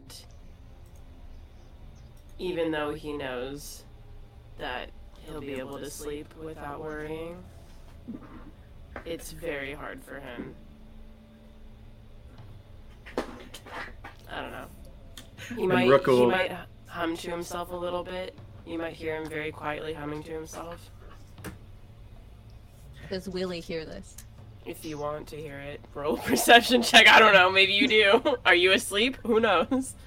Yeah, because my shift was how many hours? Like four hours, something like that, or three? Um, yeah, so it's an eight hour, but we're gonna have to like spread it out a little bit so everyone. I mapped this out, and now I'm drawing it blank. Oh man, Um, if if Rook started first on a shift, like Willie's out. She's like sprawled out, mouth open. Yeah, passed out. Started. Yeah, Literally not Complete- waiting Yeah. for Ozum's shit.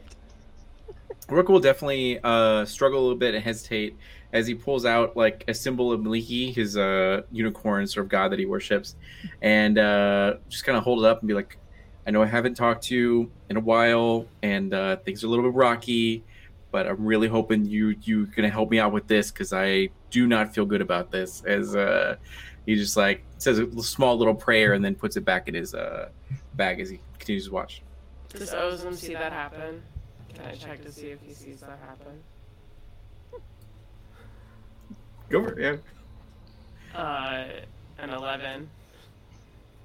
How sneakily does like is this like an open thing that he does, or does he try to do? He's this he's keeping a hushed tone to not wake anyone up, you know, with his like prayer or anything like that. But uh, it, it's pretty obvious, and you can probably hear his armor also like clank and crinkle as he like yeah. So it's probably enough to if you were. You're probably pretty on guard anyway. I did the math. It's you each do a four-hour shift. Okay. It's not that hard of a math. I'm just really bad at math. Uh, you're pretty on guard anyway. Um, so if you want to like overhear it, but you're probably pretty asleep, so it's kind of how how perceptive do you think Ozum's gonna be? Hmm. I think he'll hear just like the mutterings. I, I, I think he just is paying attention to what's happening. It's not. He's not gonna make any comment about it. But he'll take note that it sounds like a prayer. Just because he's trying to learn about everyone. And you rolled a what was your roll, Nabi? 19. 19. You are extra on guard because you've seen this cat several times now. But nothing. You see mists move, but again, it is eerily silent. Seems like this might actually be a safe space, but who knows? We're in the mists.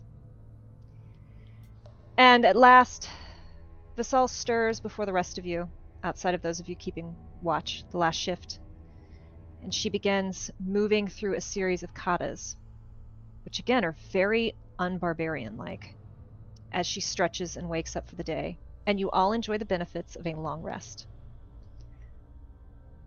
Um, Cassandra, if you're using D&D Beyond, if you go to the top, um, you can click, there's a button that says long rest, click long rest, and then click take a long rest and it will heal you, restore all your spell slots, and you awake as refreshed as you can be given the stressful situation you have just been through. Glorious And- eight hours. Sleeping on a cloud is actually rather comfortable. Who knew? I just get up and I go, oh man. Oh, I had terrible dreams that I was like in the middle of a dragon and I look around, recognize everyone, I'm like, oh.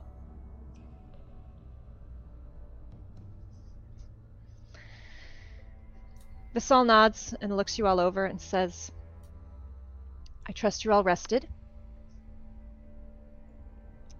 She holds out her hands, and in one hand, a water skin coalesces from mist, and then another. She starts handing one to each of you. And she says, Here on the Godplane, you do not need to eat, but for your sanity, you should drink. And she takes out a water skin of her own and takes a drink. Can I roll you an drink? insight? Roll an insight.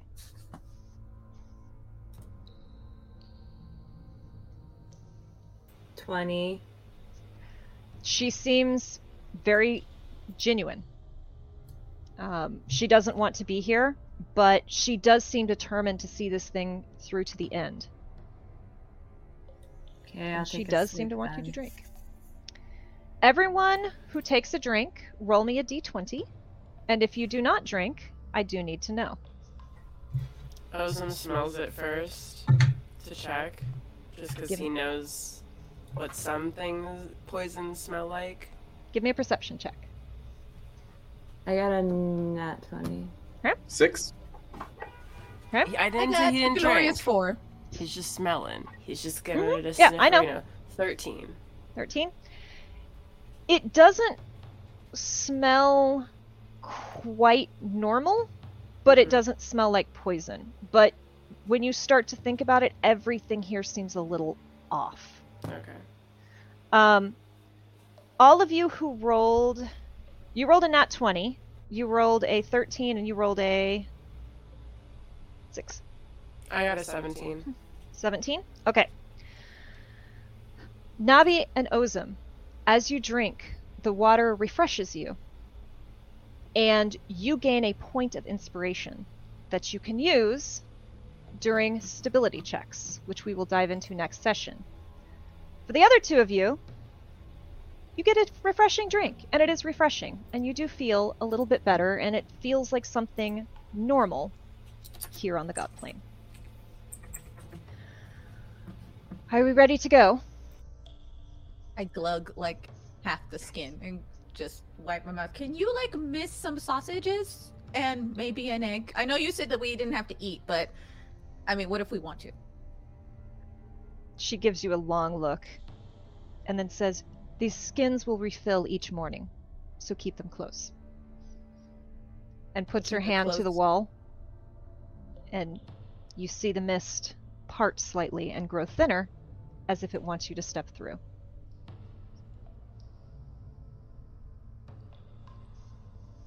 I huff and look at Nappy and go, she didn't really answer my question. And I walk through. Nabi just rolls her eyes at the gnome. Rook will follow. All right.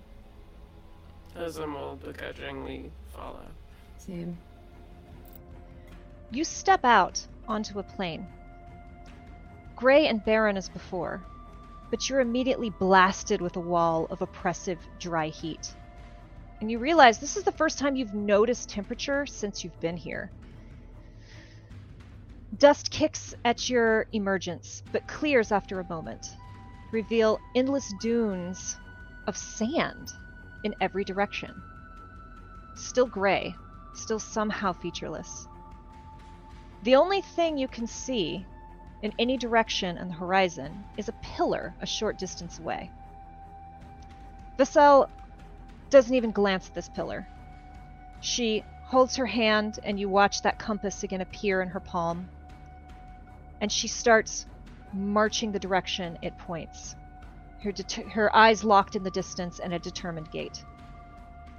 Do you follow? Wait, is that my compass?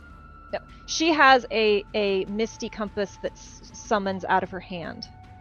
it's Ah, not well, solid. When I see that, mist. I am hurriedly check my pockets and go, okay, okay. You do still have the compass. What's your marching order if you follow? Ozum's gonna stay in the back.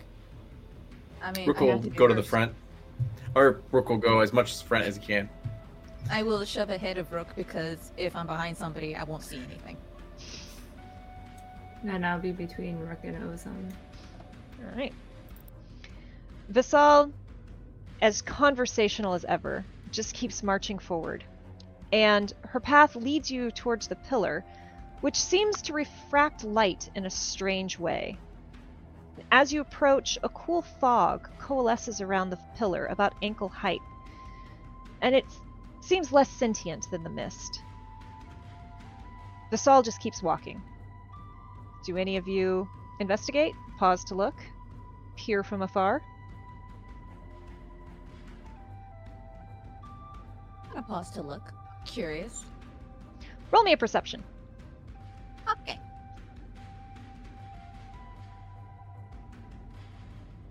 Uh, where is my perception?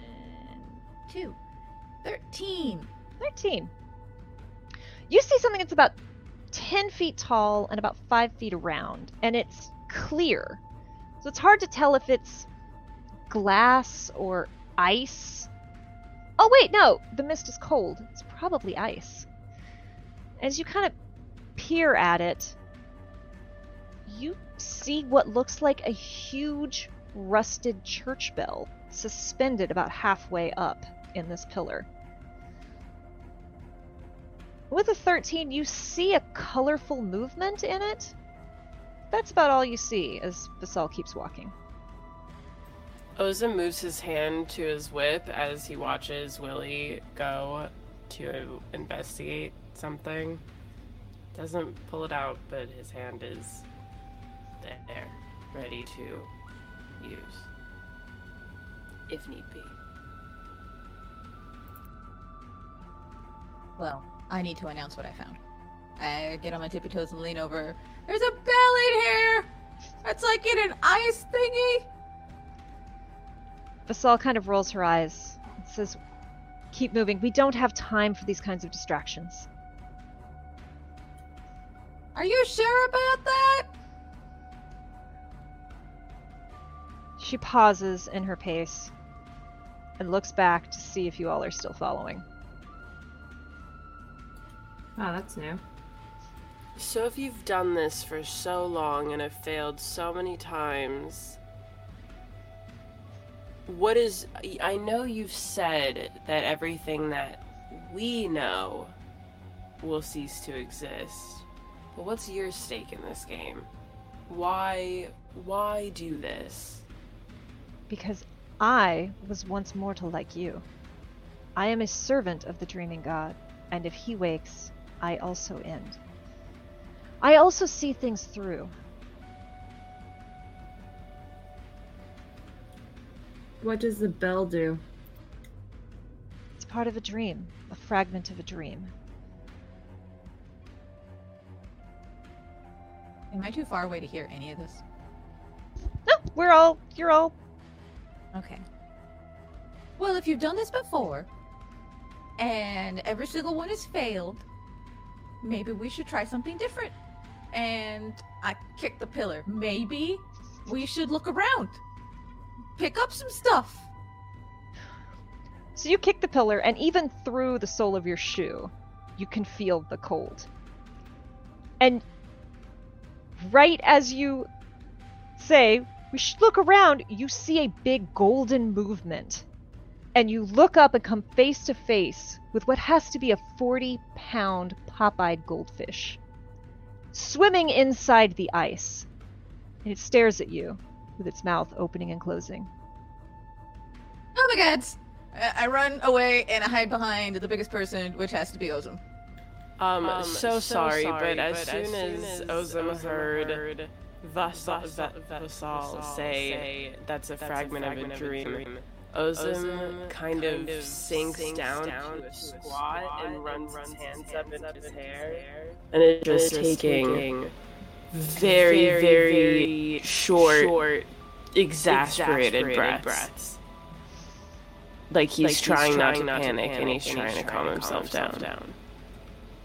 Yes, you're going to have a very not fun time here, I'm afraid. Is is he okay? What what's happening? You usually attack stuff. Get up. Nabi looks at Ozum very confused. He, will, if you're, talking, to him, he's really not going to hear you.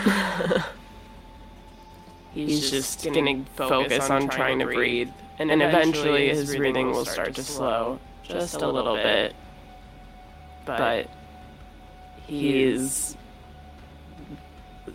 If he was already having a bad time, it is just progressively getting so much worse. Kay, I hate you so much. I warned you we were going to have to talk after the first episode. So the big guy's afraid of fish. Got it. Is is that what this is? we should keep moving. That's probably a good idea. And I uselessly shove Ozum forward. Let's let let's go, buddy. Since uh, everyone's like slowed down and everything seems to be safe, Rook will follow behind Vasal, uh, like just trailing her. Ozum will feel like he'll feel the fact that someone's touching him.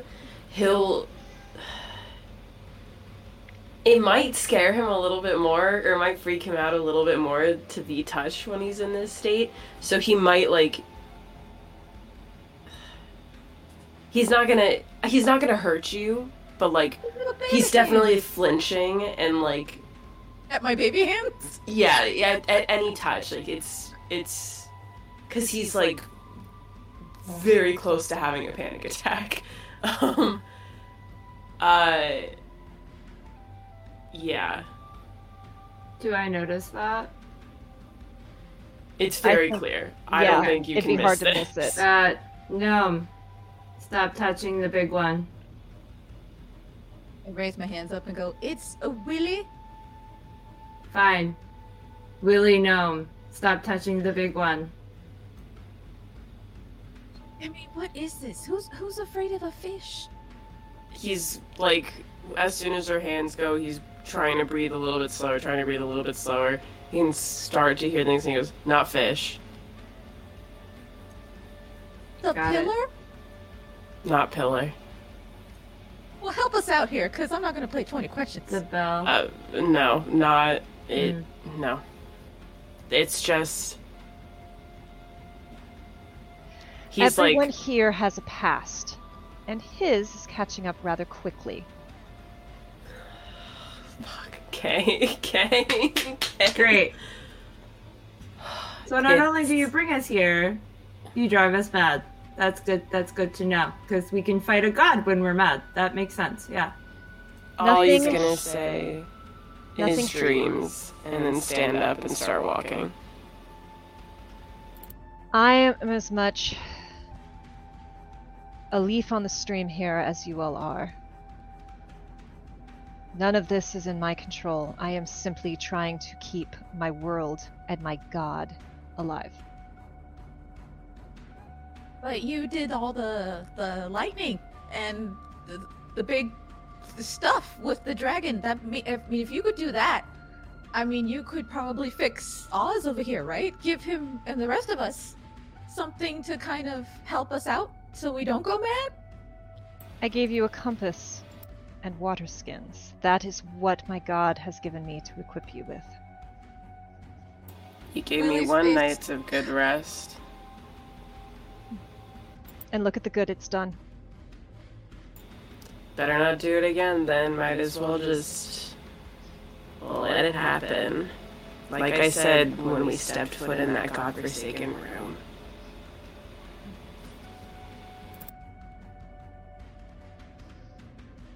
And Vasal turns and starts walking again now that you're standing. He just mutters in dreams and death and follows behind her.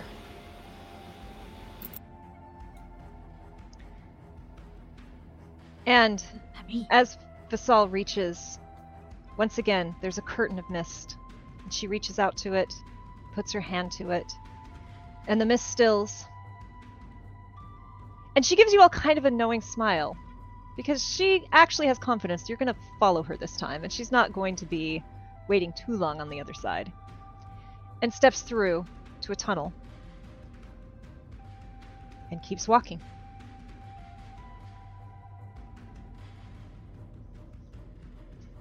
Nabi shakes her head and just follows after. Rook will uh, look to Willie. Like, so do you have a do you have a weapon at all that you can use? Because if you need a hand axe, I got an extra one. Willie looks up and smugly pulls out her club and like slaps it on her palm like yes I do. I didn't ask if you had a toothpick. I asked if you had like a weapon. Like- This is a club. I And what does Willie's you. club look like? It's uh covered in glitter. And uh she's put little uh sprockets in it so that they kind of stud the club. So it's very threatening. He's like, this could do some real damage. You just haven't seen it yet. Well, if you change your mind, I have an extra one, and then uh, it'll continue to follow. Ozum is following. His eyes are just looking somewhere, not really anywhere in particular, and just like really slow, but still probably walking faster than like easy pace to not really lagging behind, but just like really slow, deliberate steps, and he's just swaying a little bit and just staring straight ahead, and he's not talking. He's a happy boy. Can I ask uh, Rook a question? Sure. Because I'm gonna. I don't know where you are in the lineup. I think you are right behind me, right? Yeah, I'm right behind you. Yeah. All right, so I kind of like slow so that we're walking side by side and go, so, um, I know you guys are like the big bad ones, but I'm really worried that our biggest one had a freak out back there. What do you think that was about? And do you think that's going to happen to the rest of us? And he kind of looks around and goes like, anything could happen here. We literally were here for five minutes and a dragon appeared out of the mist. So like, I wouldn't be surprised like if any if all of our mental health like deteriorates to the point where we fall into madness. But all we can do is stay in the present moment and just keep moving forward. And uh, as he looks back to actually look at Ozum now to see if she's there, he or okay. he's like I said, just looking dead ahead. He's not meeting anyone's eyes. His eyes are honestly pretty glazed over. Um, I he's if anything is happening below his eye line, he will not notice or care.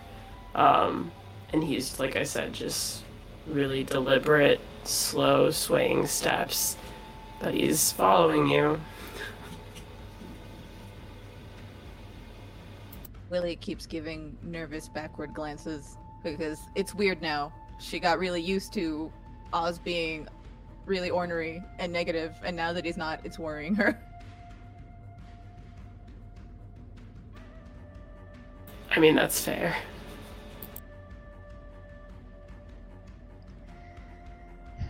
So as you walk through this tunnel, Vasal, you can't tell if she's uncomfortable by the silence or if now that they're silent she feels like she can or should talk. Continues through this rather long winding corridor and says These dreaming worlds are actually linked to a real world beyond. Some of the stories you have heard are actually of heroes from the waking world. Dreams and reality cross over in strange ways. Ayuith is a powerful god, but more so in this space. They wanted to create, but they didn't like the rules of the waking gods. So they came here and began to dream.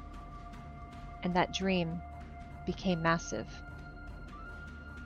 Not so long ago, a demon awoke and wanted to wake the god, caused great havoc on their world, without realizing that their world was only one of many. It was then that, after their failure, they learned that they needed to become more powerful, that they decided they had to destroy all the worlds And here we find ourselves. And she stops at the end of the tunnel and looks towards the mist, but says, Take a short rest. She looks at you, Ozum. I know this has been a lot. We'll continue. And that's where we're going to end our stream tonight.